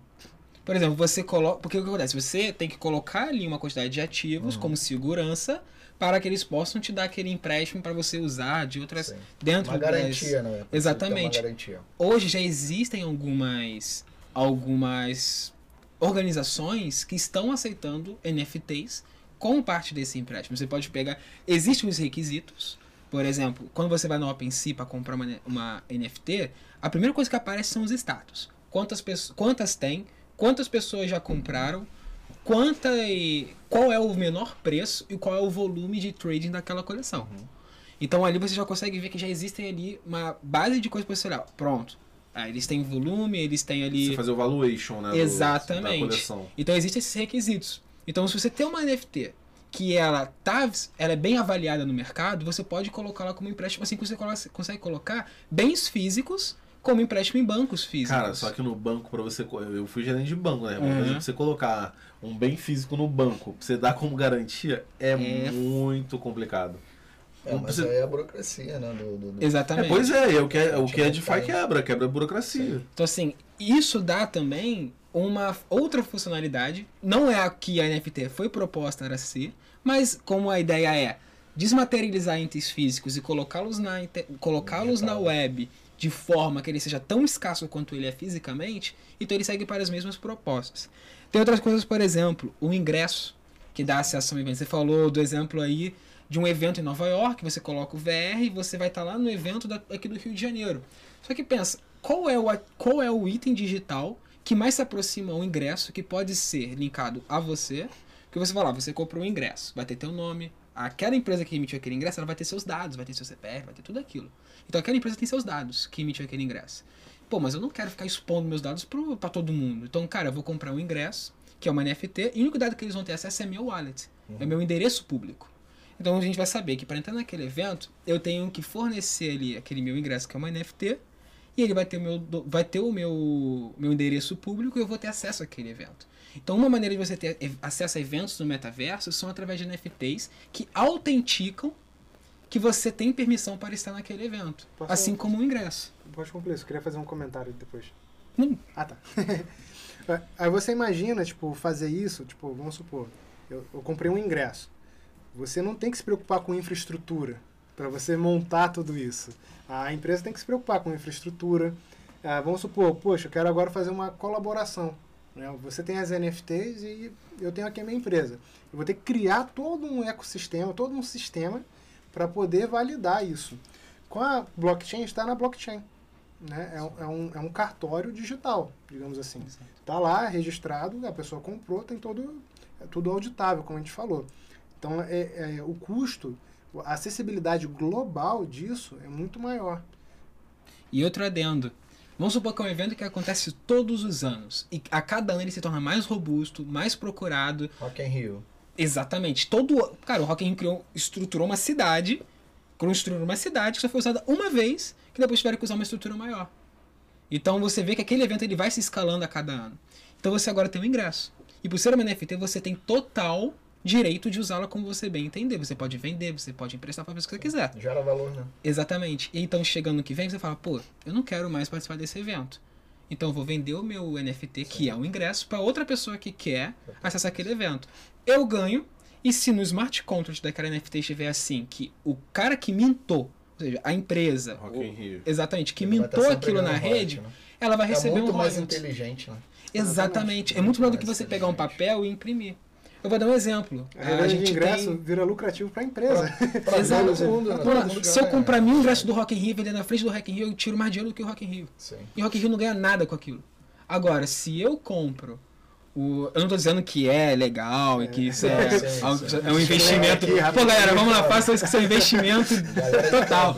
Não tem erro.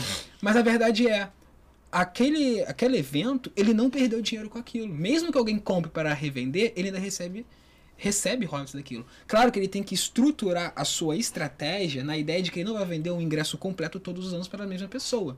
Mas onde é que ele prospecta? Pô, ano que vem, talvez eu não vá vender para essa mesma É, pessoa. mas você tá e ganhar gerando aquele volume. recorrência, né? Assim, Exatamente. Recorrência. Filiação. Você Comunidade. filiou aquela pessoa ao evento todo ano.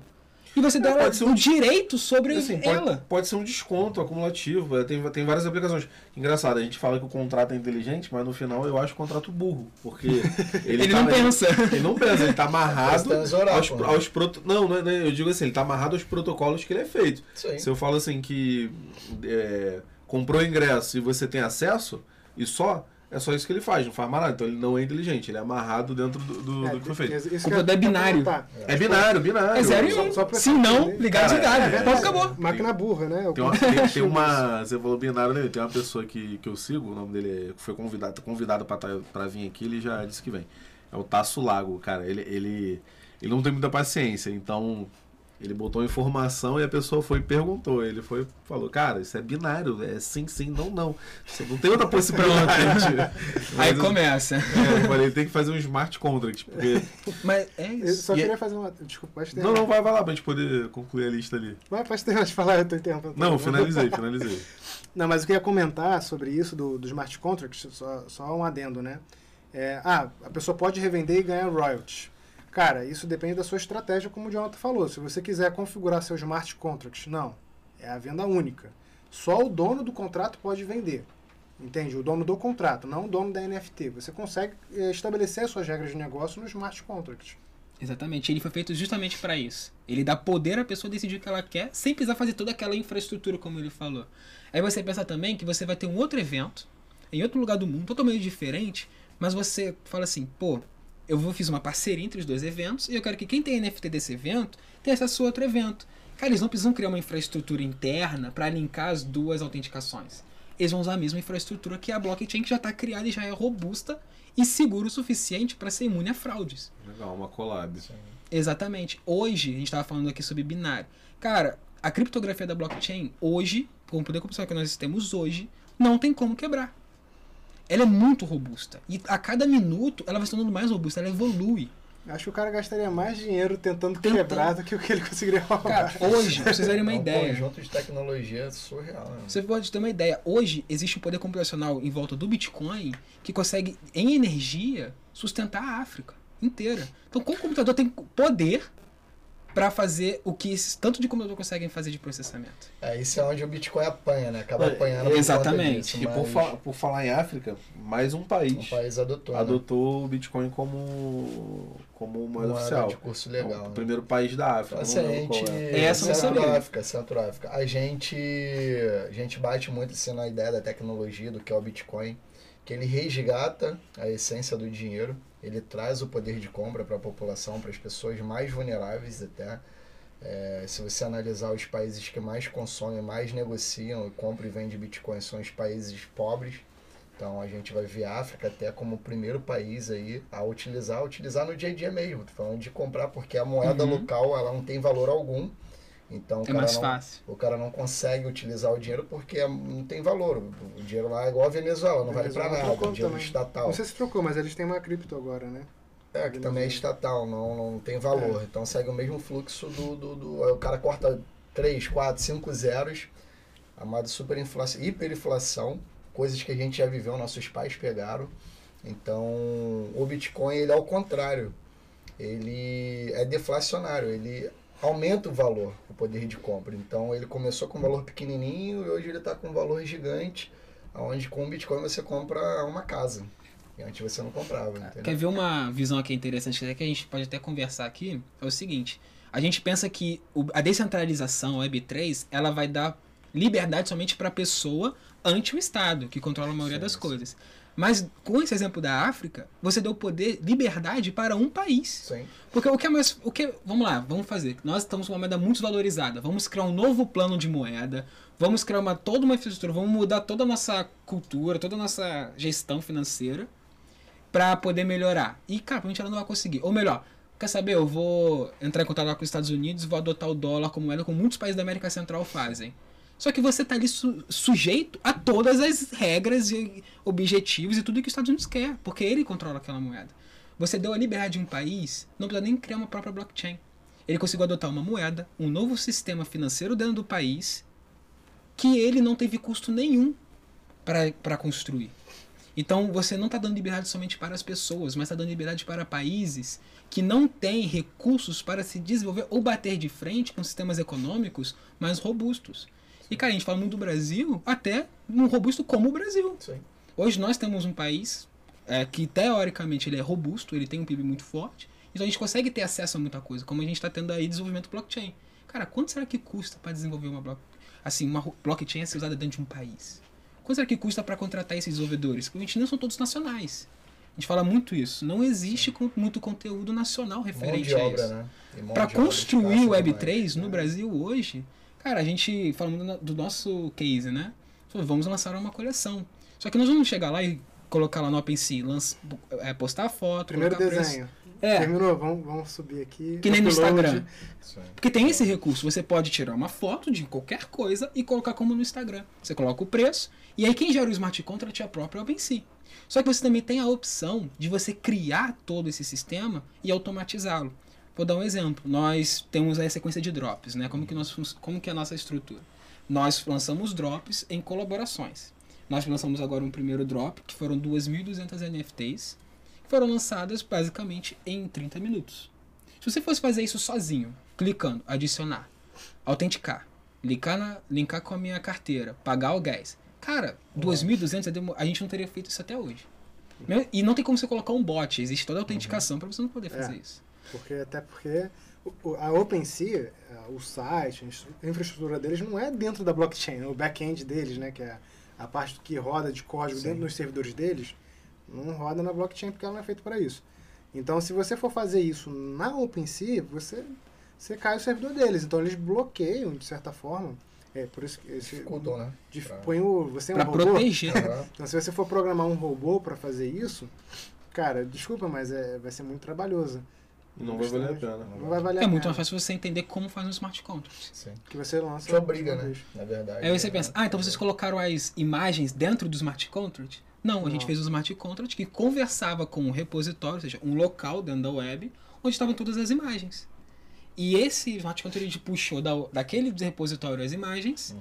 puxou também os metadados daquelas imagens, qual é a cor do cabelo, o que é cada coisa. Exatamente. Open- Característica dos personagens. né? Exatamente, porque o que faz o OpenSea criar filtros não é a pessoa que criou a coleção. É um algoritmo que lê os metadados dessas imagens. Sim. A gente está falando agora especificamente das NFTs para o mundo de colecionáveis, de artes. Como a gente Pra falou, existem dar a várias outras. de cada um, né? De Exatamente. Cada, cada tipo. E aí, para a gente poder fazer isso, só complementando, a gente não conseguiu nenhum conteúdo brasileiro eficaz. Não vou dizer nem eficiente, eficaz. Não funcionou. A gente fe- pegou lá o conteúdo, a gente fez certinho e tal. Quando a gente vai colocar para rodar, puf, 30 minutos rodando na Polygon, 30 minutos rodando lá e nada Gastando acontecia. dinheiro. Gastando dinheiro do gás para poder fazer aquilo. né? Aí quando a gente foi ler as documentações atualizadas que estão em inglês, dos Totalmente criadores, diferente. cara, foi Tem uma comunidade muito forte de, de NFT, de lançamento que de não existe aqui. Não tem em português. Cara, tem, tem duas coisas que eu quero comentar. Uma, é, a gente tá falando isso tudo, mas uma que parece muito distante. Não tão distante que eu tô conversando com dois caras que fizeram, dois caras que têm a coleção. A gente sabe que é um time maior, mas são duas pessoas acessíveis. Então, assim, é, mas ainda assim é dis- distante. A própria coleção de vocês não foi pensada só Brasil, foi pensada até pelo nome, é, pensada na comunidade internacionalizar. E aí a gente tem aqui no, no Rio, marca carioca chamada Reserva. E a Reserva lançou uma coleção de NFTs, foi vendida em poucas horas, basicamente toda a coleção. Os itens são muito legais. Eu não sei, eu não sei efetivamente os acessos que dá, ou realmente se dá acessos, mas eu acredito Dá, que dê dá acessos Uma bem delas legais. foi a camisa também, né? Você É, eu nem, um NFT. nem sabia, mas já é legal. Você tem um NFT que é tua lá Tem exclusiva. roupas que só quem tem aquela NFT vão ter da reserva. Maneiro. Ninguém mais vai ter. Nem, nem eu não tinha me aprofundado. E se você hoje entra no, no perfil do Rony, que é o CEO da reserva, ele faz parte da Alma DAO, que é uma DAO, um sistema de descentralização, que é onde você tudo é definido pelos participantes da DAO, pelos votantes, né? E, e a Alma, ela já nasce nesse sentido de Web3, e o objetivo deles é desenvolver o Web3. Estão convidados, inclusive, para estar, estar aqui. O Rony me respondeu, me indicou o Pedro Cardoso, que é o diretor de, de- dessa área é, que conversa Web3, metaverso, NFT. E a gente já, já entende que tá, está se tornando realidade. Não é algo mais que você não palpa. A gente está aqui ó, com a Coca-Cola do metaverso. Você já consegue pegar, beber. A gente sabe, óbvio, que é é só uma impressão diferente, tudo bonitinho, voltado para dar uma reflexão do que é o Mas é a metaverso imagem que passa. mas está acontecendo. Então, assim, cara, ao acesso. Eu sou um fã da reserva, tô aqui com tênis da reserva. As nossas camisas são é, da reserva, a gente manda imprimir lá. Então, assim, é, e agora a gente pode ter acesso a coisas exclusivas. Então, olha que diferente, cara. Você é a única pessoa que vai deter aquela imagem da camisa. Então você tem o mundo real misturado com o mundo virtual. Daqui a pouco você vai ter o teu avatar no metaverso com a mesma camisa que você usa no, no mundo real. E será que você vai querer ter só uma? Você só não, não tem uma camisa no mundo real, por que, que no metaverso você vai ter? Interessante As que pessoas já gastam, só como- as pessoas já gastam sem ganhar nada. Sim. Porque hoje você pega jogos, você vê jogos gratuitos, a gente pega o League of Legends. Cara, os prêmios que o League of Legends dá para os campeões são maiores do que prêmios da, assim, europeus de futebol. Então, cara, de onde eles tiram dinheiro? Basicamente, a renda deles vem de venda de skins. Porque As existe uma pessoas pagam só pra com- usar uma roupa maneira no jogo que não dá nem, nem melhora o personagem. O personagem não fica mais forte, nada. Só deixa mais bonito. E é uma economia inteira baseada em algo que você compra só pra ficar mais, ter um personagem mais bonito. mais bonitos. É, É, questão de gosto. mas pagam. Porque quem tem aquele. Quem tem aquela skin? Você chega numa partida, uma pessoa tem uma skin daquela. Cara, você. Vou- O, valor, o você é esporte, né? O esporte, que é o, é isso modelo aí. de jogo Agora, esporte. agora ima- imagina é você. muito pesado, é muito grande. É, tipo, parada- Imagina um SBC, que a gente acabou não preparando, poderia até ter botado um SBC aqui Ah, na é. tela. É. Mas é, imagina você, um SBC com um símbolozinho da Crypto School, carequinha, É com a barbinha. é, Cada um com seu Cara, personagem. E assim, Inclusive, até aqui, ó, provavelmente nosso design tá ouvindo aí, aqui o aí, podcast, É. eles estão cobrando, hein? É isso. Não somos nós. É, Aí, assim, Hoje eu mandei mensagem pra ele e tal. Não sou eu, ó. Quem tá Quem cobrando são adquirir o eles. NFT já vai ter acesso à mentoria comigo e com o Thales. Então Aí, já é um, um acesso, né? O que de fato a NFT é, tem de apoio, que a imagem pela imagem não tem valor, né? Subjetivo Mas é o até que vem com ela. É, vem é ela. cara, é o que eu Então, falo. assim, é exemplo, exemplo esse que, pô, Bora de todo mundo pode. Ah, é o macaco, é o macaco.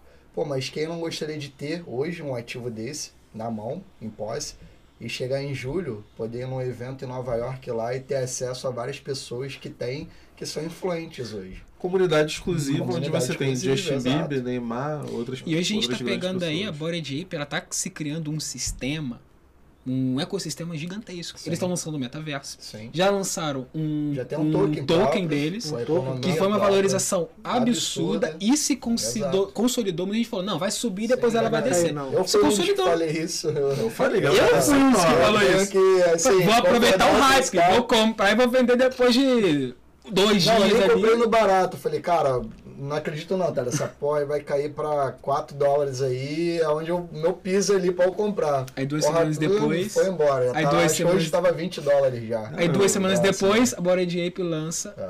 a- a- o metaverso em conjunto com outras seis coleções. Cara, mas cinco os caras são muito. sim, É, é- tipo, é muito foda, mano, a inteligência lá do grupo, porque o que eles promovem, né? Tipo assim, a criação de dois bora de Apple gerou o Mutante Apple, Mutante. né? Casou, tem o, o Elixir, tem o Cara, é uma junção de, de, de ideias, né? Que gera valor. Comunidade. Cara, muito bom. E, tipo, quem tem também na- no lançamento do token, né? Os caras Recebeu. airdrop, Recebeu um receberam 10 milhão, mil. Virou um milhão. Eu tava vendo que só com o que o Neymar recebeu, claro que ele não tá se importando nem um pouco troco com o investimento. Mas o que ele recebeu só de Apecoin pagou E ele não os, movimentou, né? os apes que ele comprou. Assim, é, muita gente especula, né? Diz que é puro marketing. Eu, eu acredito que ele não tenha gastado um, um centavo, ele ganhou, transferiu ali pra carteira, porque ele é entusiasta, então ganha. Porque é uma Cara, promoção, cara. eu- Quem Até que ele comprou outros, provavelmente ele Eu ganhou o primeiro e cara. comprou as sei ou que ele não. tem Eu não sei, eu cara. tinha, eu tinha um, meio que um pensamento assim, mas hoje eu já, eu já não sei se, se seria necessário dar pro Neymar quando eu comecei a avaliar hoje. Eu achava que ele teria ganho. Mas hoje eu já acho que. cara, e, comprou. e, e pensa o seguinte, cara, é troco pra ele. É, sim, E ele é um né? cara que ele tá muito ligado com o negócio de esportes. né? Cara, ele é É, super, ele é muito, super ligado com jogos. e tal. Então, Sim. cara, como que ele, que quer se prospectar todo nessa área de games e tal, sim, não claro, tem um, um um NFT. Cara, NFT? E do que mais você tem de aplicação que você trouxe? Cara, chegando aqui até o- um pouco no final dessa lista, né? do- que é aquela questão também. Ele sempre fala que o coisa está disperso. Então, hoje tem isso. Amanhã isso aqui se torna o dobro, o triplo. Exatamente. Evolui muito A rápido. tecnologia né? vai se tecnologia evoluindo. E muito. uma única tecnologia. Ela vai se tornando várias aplicações. Sim. Até Mas- porque, só queria acrescentar uma coisa, porque a gente está falando aqui de NFTs, não fungible tokens. Porém, nós temos os semi, é, os não, os semifundíveis, né? Que, ou seja, eu posso ter um artigo que são 50 unidades Sim. de um item virtual. Então, assim, a isso também é reserva ela fez legal. exatamente isso. É. São quatro artes. Só que elas existem várias unidades da mesma arte. Escalonou da mesma arte. Não é tão exclusivo assim, né? Então, pra, pra algum outro. É, Não, é, é, aí menos tá. escasso. Não, continua escasso. Uhum. Porque a JPEG não vale nada. O desenho Vale, aquilo. sim, sim. Não, o que vale É o, é o acesso. código Nossa, que tem sim. atrás daquilo ali. É, a Então, mesmo que a imagem fosse, seja idêntica, ela não vai ter o mesmo, mesmo número de série, vamos dizer assim. É, não, e vamos supor, por mais que seja idêntico, cara, passou pela mão do Neymar. Exato. Depois não, eu tenho é que passou pela mão do Neymar. É, Não é a mesma que a tua, mas a minha foi do Agregou Neymar. valor. Você quer ver Ah. um exemplo, até uma dica pra quem quer comprar? Assim, existem várias. A gente sempre fala assim, a gente não tá indicando investimento, tá? Você Sim. vai comprar um NFT, a gente vai ganhar dinheiro né? com isso. É, Mas quer ver uma- um exemplo de como ganhar dinheiro com NFTs colecionáveis e de arte? Você vai entrar na coleção e vai ter lá duas mil NFTs que estão lá disponíveis à compra que foram mintadas pela coleção. Só que vai ter mil NFTs que já foram compradas, recompradas, revendidas e você consegue acessar o histórico Sim. de compra de transações. Então você fala, opa, aqui Então, algo essa daqui- né? é, o diferente dela não é a imagem. É porque ela tem um histórico. Então é mais fácil vender algo com histórico. Entendi. Então o cara entra na coleção, ele vai ver lá, pô, essa NFT, que é número 0205, ela tem, pô, oito transações.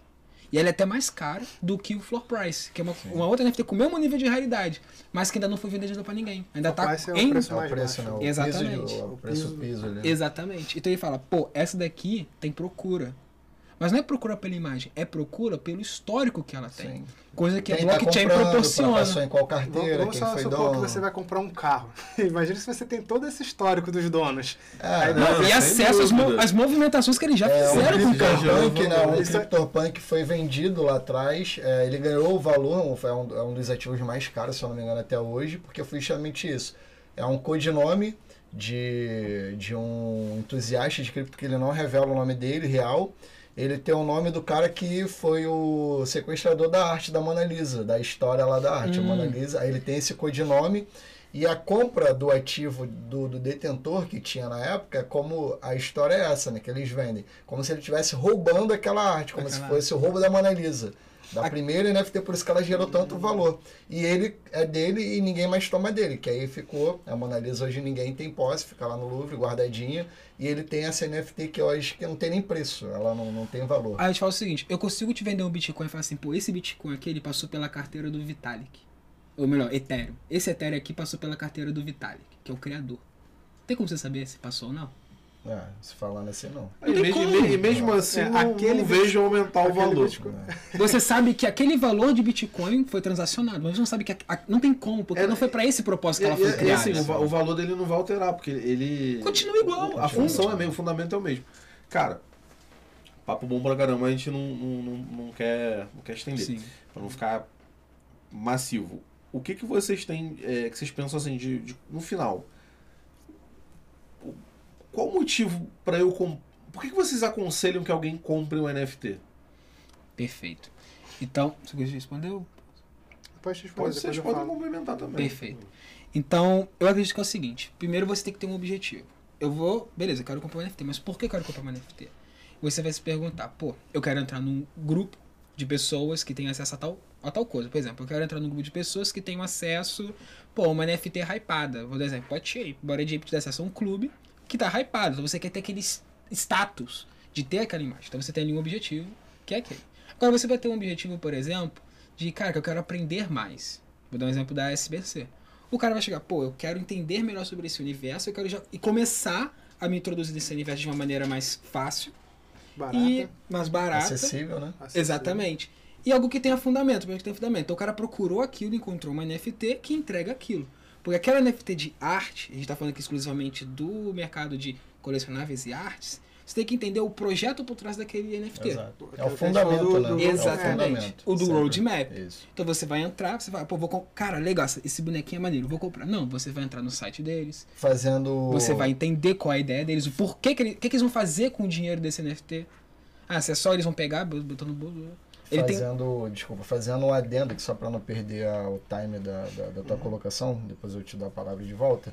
É, para todo mundo, né? É um investimento, não deixa de ser um investimento, NFT, ativos digitais, cripto, ou seja, é, você investir também num papel, fundo imobiliário. Existem duas formas de você fazer um investimento, seja ela análise técnica e análise funda- fundamentalista. Então o que você está dizendo é basicamente isso. A pessoa que vai comprar um ativo, ela tem que ter o conhecimento ali para entender e fazer uma análise fundamentalista do que ela está comprando. Porque se ela vai só pelo. é, é, Pela beleza da imagem. ah, digo nem beleza, não vou nem dizer beleza, pelo rumor, né? A gente Ah. chama de, de, de, de FOMO, né? As pessoas estão falando muito, Sim. tá ali, cara, tem que ter isso, tem que ter isso. Ela vai lá e compra, mas não faz ideia para que serve, ou o que que é, ou tipo, qual é a utilidade, qual é o fundamento por trás ali, tá comprando qualquer coisa. Então, acho que para todo qualquer tipo de ativo ou investimento, a base é você entender o que você está comprando com fundamento, é estudar o fundamento. Quem está por trás do projeto, estudar o roadmap, que é ali é a linha, né, da, da, da- do que vai ser entregue. E eu te Exato. dou a palavra de volta. E, e se for comprar uma NFT, cara, é, na minha visão é o seguinte: compra pelo acesso que ela te dá. A não ser que ela seja um item colecionável. Porque comprar por comprar não, É, faz, vai ter mu- benefício, não faz né? muito sentido. Eu tenho, eu tenho assim, até duas visões. Uma para uma empresa, por que, que uma empresa deve investir em uma coleção de NFTs, e uma por que que uma pessoa deve comprar uma NFT. A gente falou aqui, para mim é o acesso à comunidade. Cara, vamos supor que eu quero ter acesso a uma comunidade de gamers e tal, e ali dentro daquela coleção ela entrega benefícios, entrega recursos, entrega uma comunidade de pessoas que gostam daquilo que eu E que gosto. você jamais que teria querem- acesso, né? Exatamente. É isso que não é só você entrar num servidor no Discord, por exemplo, Sim. lá e conversar com a galera que tá lá. Você tá acompanhando uma sessão, uma área VIP dentro dessa comunidade. E conforme essa comunidade cresce, ela te entrega mais coisas. Você evolui. Exatamente. Então eu acho que assim, quando a gente pensa em colecionáveis, a, a, a dica que eu dou é: essa comunidade ela te entrega aquilo que você procura, ela te entrega benefícios que você procura, ela tem ideais que você, você se compadece, vamos dizer assim. Por exemplo, nós temos a questão dos 50% para a educação. Você se compadece com essa causa? Você acha que essa causa é digna? Faz sentido pra Faz você? sentido Faz sentido. Faz. Pô, beleza. Você compra, você ajuda e você recebe. Daque, da comunidade. Não daquela imagem em si. Ela é só um Uhum. acesso. Sim. É uma representação do acesso. Bem Exatamente. legal. O que eu ia acrescentar é a questão também do. A gente tem algumas empresas, tipo, é, aquele Quick Started, né? Que é para começar um negócio. A pessoa tem a ideia de um projeto, a pessoa vai investindo dinheiro lá para a pessoa criar aquela Quase um investimento anjo, né? quase um investimento anjo. A, a NFT também funciona como uma espécie de fundo para você apoiar o projeto, É o caso de vocês, né? que é, que é o nosso caso. Então a, a gente vai, vai agir, vai fazer bastante coisa, né? No nosso roadmap, por exemplo, a gente tem, olha, X NFTs vendidas, a gente vai fazer tal, tal coisa. Né? E como qualquer processo de confiança, né? À medida que a gente vai vendendo, a gente vai mostrando os resultados, isso vai determinar se a coleção ela vai vingar, continuar ou não. Outra coisa que eu queria acrescentar é, a a gente fala aqui muito sobre smart contract, né? A gente falou sobre bastante coisa aqui. É, às vezes as pessoas pensam que está muito longe dela, mas, cara, qualquer pessoa pode montar seu próprio smart contract e fazer, é, sei lá, a pessoa, vamos supor que a pessoa tem uma casa para alugar. Eu vou fazer um smart contract.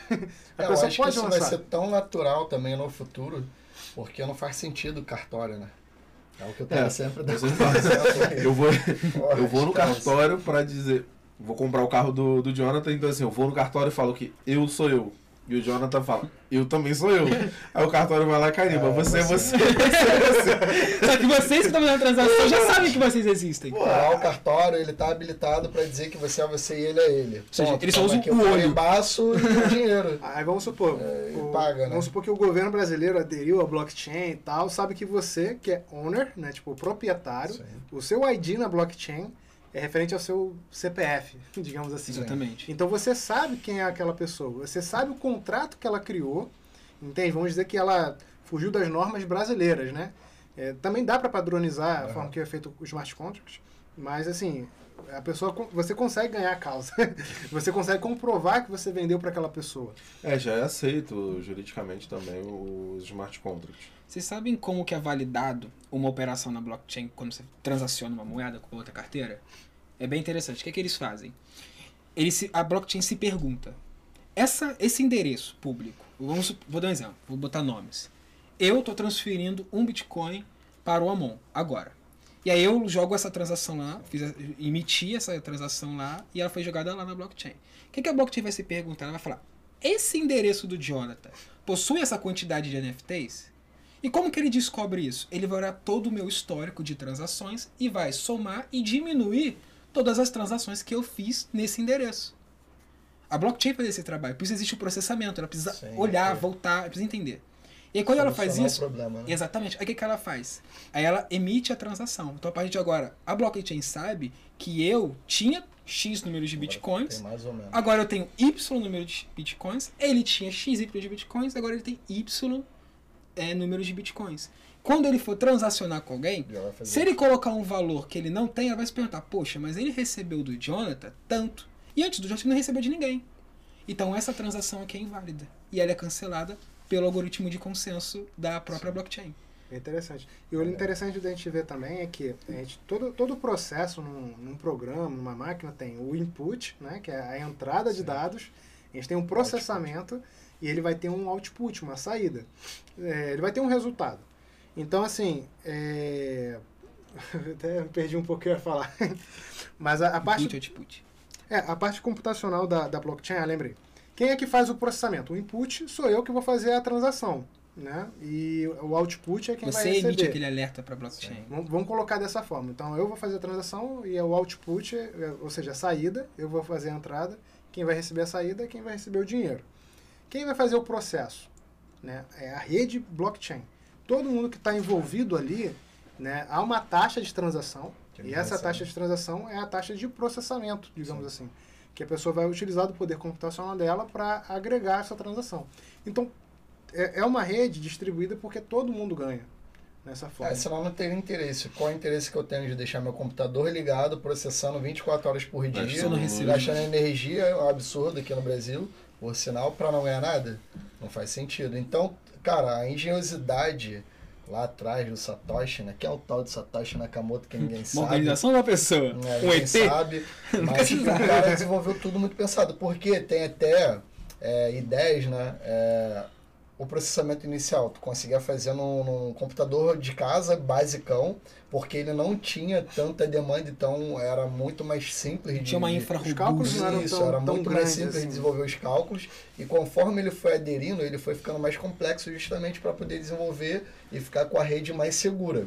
E ao mesmo tempo que você começa a derrubar, suponhamos, você começa a ter países banindo o, a, a mineração, né, como aconteceu na China, o reajuste, ele é, você mais do que eu pode falar, né, que você vive isso, Automático. ele é ajuste automático, ele diminui a dificuldade de acordo com, com a demanda e a necessidade ali de, de, de, de, de informação, né, de tecnologia.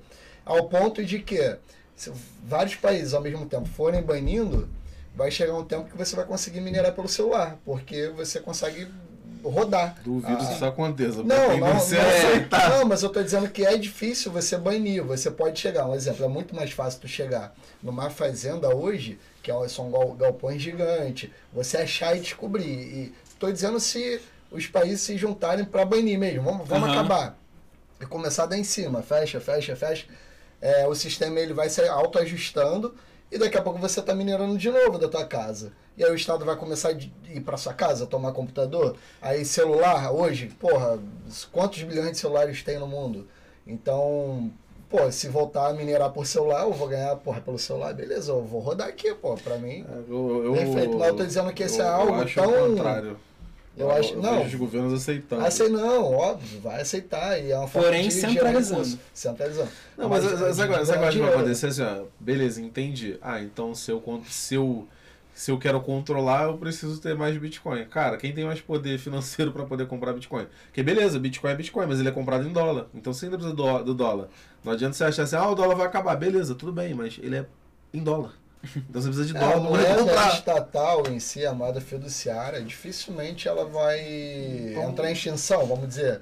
Ela vai existir porque é o, Ele que dá, evolui. é o que dá poder pro governo. Não, pô. eu, eu, eu, eu- eu vejo é, tudo evoluindo, inclusive o, o Estado evoluindo para esse modelo. Mas eu vejo o seguinte, é, cara, é, ah, o dólar vai acabar, tudo bem.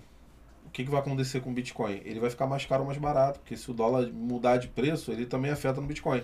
Então faz mais sentido é, você entender que Bitcoin é o futuro, então acumula Bitcoin. Mas hoje você não acumula Bitcoin trabalhando no metaverso e recebendo em Bitcoin. O dinheiro que é gerado ainda é uma moeda estatal. Então isso vai demorar muito para acontecer. Nesse momento, o que que você tem que fazer? Acumular Bitcoin. Então não importa, cara. Eu falo, cara, não importa o preço. Acumule Bitcoin. Porque lá na frente o teu filho, o teu neto vai agradecer. Então, tem um, tem um exemplo que tem acontecido, eu vou citar um exemplo até meio controverso, que é a China. Muitas pessoas perguntam como que a China conseguiu evoluir tão rápido, tecnologicamente, sair de um modelo totalmente agrário para um, pô, totalmente um país completamente urbanizado, tecnológico, como que eles fizeram? Como é um país onde você não tem direito ao direito, o que, que eles faziam? Eles pegavam uma cidade, falavam, essa cidade aqui vai ser testada um tipo de tecnologia, um tipo de, de modelo político, vamos ter um modelo diferente financeiro, vamos testar tudo diferente. Então ele cercava aquela área, aquelas pessoas tinham direitos que no outro país ninguém, no resto do país ninguém tinha, só Só aquelas pessoas. E eles viram, opa, isso deu certo. Pô, mas espera, isso aqui pode, eu acho que Pode ser um problema. Pode ser um problema, então ele reajustava e depois ele implementava isso no macro. Como que eu vejo isso funcionando no, no mundo onde existe liberdade? Eu vejo isso através das cidades privadas. Hoje existem muitos projetos de cidades privadas, e cidades privadas que já funcionam, grandes cidades. Ah, por exemplo, hoje nos Estados Unidos são construídas duas cidades privadas. Isso é um grande condomínio, né? É um gigante condomínio em que as pessoas que moram lá não pagam nenhuma taxa para o governo. Elas pagam as taxas internas e quem paga a taxa para o governo é a cidade, é a empresa que administra aquela Legal, cidade. legal. Então como que funciona ali? Ela acaba se tornando um grande laboratório, onde você consegue criar toda uma infraestrutura social, É quase a econômica. ilhazinha que eu tô construindo. É, não, tem aquele filme, né? Eu esqueci o nome, que o cara, ele insa- insatisfeito com a. Acho que é na costa da Itália, né? cria uma ilha só Ele- pra ele, é, que ele- ele edita tudo dele. Ele, ele, de ele esse cria uma, cara, uma ilha, tipo assim, deve ter um. Não tem nem. Sei lá, acho que tem. Pô, mas essa ideia 400 aí, metros quadrados. Top.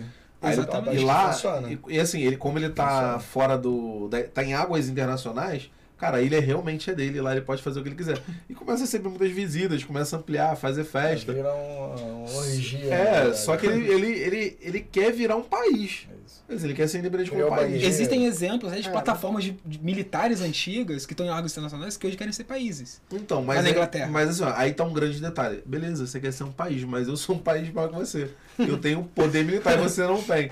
Então, simplesmente, o, É. a Itália vai lá, eu cerco agora você. sai que eu vou explodir. E não dá. E, e isso, cara, isso é real. E a Itália foi, explodiu lá no meio do nada a ilhazinha que ele construiu. E aí ele teve a primeira experiência de país. Não adianta você só ser só um país. Você tem que se defender. Tem que ter poder militar. Você Onde tem que... Isso é um grande questionamento do, pô, vamos diminuir a força do Estado, mas quem vai defender a soberania nacional? Cara, não é, essa é um é, outro tipo de. é uma, Exatamente. uma ilusão muito grande. Você acha assim, ah, o Estado um dia vai acabar. Tá, a polícia vai acabar, os- ah, o hospital público vai acabar. Vai ser organizações que vão atacar Ah, outras. cara, Mas eu acho que essa não vai. organização Da cidade é, privada. de cidade privada acho que é uma, é uma ideia assim que funcionaria bem até porque você consegue ali implantar né ideias que aquilo como a gente estava falando onde o governo não alcança É, é- é- Como eu mas consigo é criar um complexo. cartório em blockchain? Você não consegue pegar toda a infraestrutura hoje nacional, que é quase tudo em papel ainda, Sim. em todos os países do mundo. pegou fogo Tá tudo em papel. É que assim, você resolve, pro- você resolve problemas novos, mas. Você resol- cria, não. Você cria nova, aí você, você cria uma cidade linda no Rio de Janeiro. Você pega ali, pega uma área ali no arco metropolitano. Vamos criar uma Smart City legal. Mas o em volta. E a Rocinha. E o Vidigal. Eles Exatamente. continuam. Então, assim, você isolou uma galera que tem poder aquisitivo, falou assim, cara, agora que cidade feliz, você vai viver muito bem. Mas você não resolveu problemas que ainda existem. E vão continuar existindo. E vão piorar. E vão piorar. Por Porque quê? vai haver revoltas. Pô, Exatamente. por que que... É o que acontece hoje com questões de... mais um The Walking Dead né vamos lá E, e, querendo ou não, a gente tava falando sobre tipo isso jogos agora. vorazes, cara, onde É. você tem as elites ali A o tá- povo amassado. A gente tá falando Aham. sobre isso. A tecnologia, ela, é- ela é boa. Mas ela tem um fator que, assim, é irreversível. Isso é muito... Toda tecnologia, vamos lá, da Revolução Industrial, ela tirou realmente o trabalho das pessoas? Tirou. Aquelas pessoas que não conseguiram se adaptar e que faziam um trabalho que era manual e repetitivo, perdeu o emprego. Teve que se estruturar. Só que ainda era mais fácil, porque existiam outros trabalhos manuais. Banco, cara, o banco tá perdendo. Eu demiti, eu demiti o banco, mas muitos amigos foram demitidos. Exatamente. Então o que acontece? Hoje, a, a tecnologia, ela tende sim a substituir. Tem muita gente que vai falar que não, que aquele negócio bonitinho não é bem assim, porque você pode.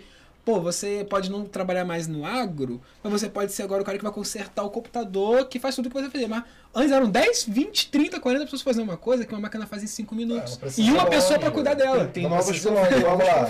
quem ia no McDonald's quantos caixas tinham no McDonald's E agora, quantos tudo- caixas tem hoje zero é tudo touch Shopping, você vai pagar um. pagar o seu estacionamento. E é, é- é engraçado, Só né? Aqui você tem moeda, tão dinheiro. né? Tão É engraçado, porque uma, uma parte, tipo, vai tendo menos funcionários, Sim. é, menos necessidade de demanda, e a outra, como a gente falou, o desenvolvimento, tem crescido Precisa- muito a é, demanda. Porque tá migrando para de pessoas. é, porque quem São é que faz o caixa automático? Exato. É algo até que a gente toca nas palestras. A gente fala, pô, você, tem, você não tem habilidades com matemática, inglês, beleza, mas você tem habilidades com desenho, com arte?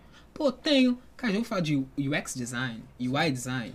O Cara, cara cop- que desenha os sites. Aham. É, eu sou um escritor. Cara, eu não tenho nada de computador. Cara, você pode escrever textos aí pra usar no marketing. E você ganha muito fazendo isso. Dúvida. Assim, é, cara, a gente não quer estourar o tempo, já viu que tem milhões de aplicações. É, queria agradecer demais a presença de vocês. Nós já somos parceiros. Criptoscool já é parceiro da SBC. A gente vai colocar até lá no site lá como parceiro para poder aumentar. A gente já tá pra fazer aí o, pra atualização poder, do é, que pra poder colocar lá.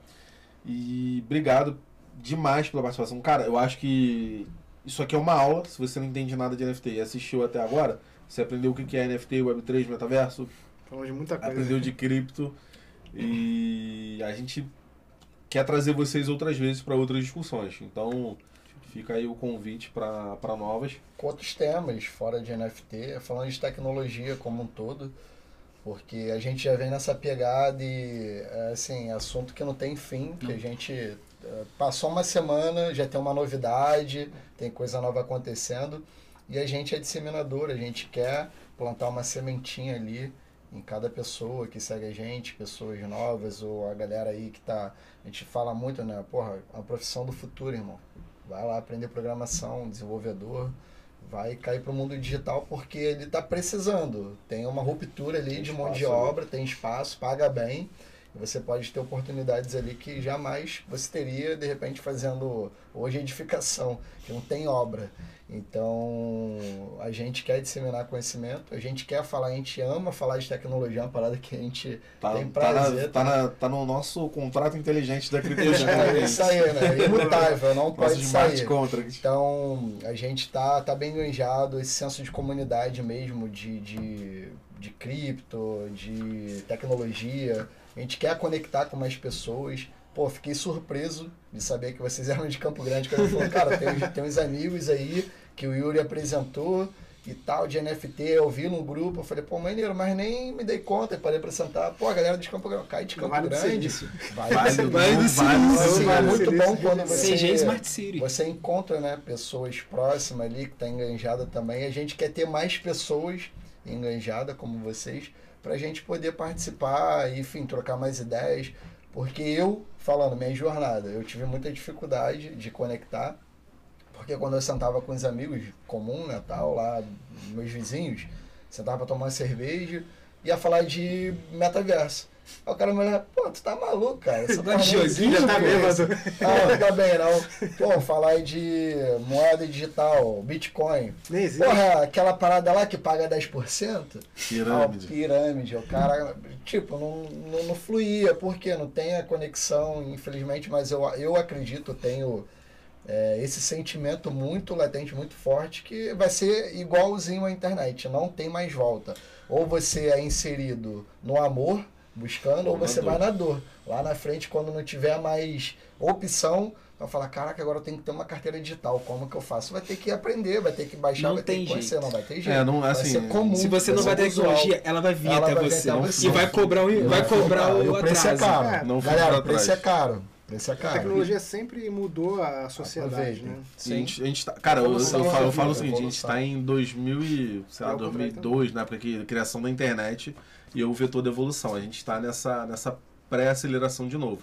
E o, o, o nosso internet, a internet 5G, quando vier, vai acelerar muito isso daí. Cara, É, com certeza. Deixa aí o contato de vocês, rede social, pra gente poder... Como que acha Ah, vocês? Eu sou ruim aí de rede social, sou da tecnologia. Ele é aquele cara que bota o capu. Ele é Sabe aquele- aquela imagem, aquele É, estereotipo? do O cara bota o né? capu e fica lá. No Quem é ele? É o né? hacker com É. H4. Esse é, tipo, de números e letras, né? Mas pode seguir lá. Não, sou uma pessoa de muitas redes sociais, mas é Amon Bernardo no Instagram. Quem quiser adicionar, é basicamente isso que eu uso. Beleza. Beleza, então. Fala aí do, do SBC. Beleza. Então vocês podem também me encontrar aí como Jonathan do Amaral no Instagram e no LinkedIn como Jonathan Cristóvão. Do Amaral também, se vocês pesquisarem o nome Ah, completo, sim, vai sim, No encontrar. LinkedIn, se quiser adicionar, deixa eu passar aqui. Deixa eu ver. Mas vai falando enquanto eu E a SBC vocês podem encontrar nosso Instagram com escrevendo SBC NFT, ele vai aparecer a imagem de um astronauta. Bota a imagem aí pra gente apresentar aqui na. Pô, tem- Não sei se no celular tá Imagem aparecendo lá. Tem, aqui tem. Tem mais dos vendidos, mas tem esse daqui. Sim. Esse aqui é até Ah, o que legal. Esse é bem legal. Meu filho gostou desse. Cadê, cadê? Cara, e Ah, esse é top, né? Depois, pra- depois deixa eu ma- botar manda um aqui que pro, Dá pra dar um zoom. né? pro, pro Didático Cast aí pra.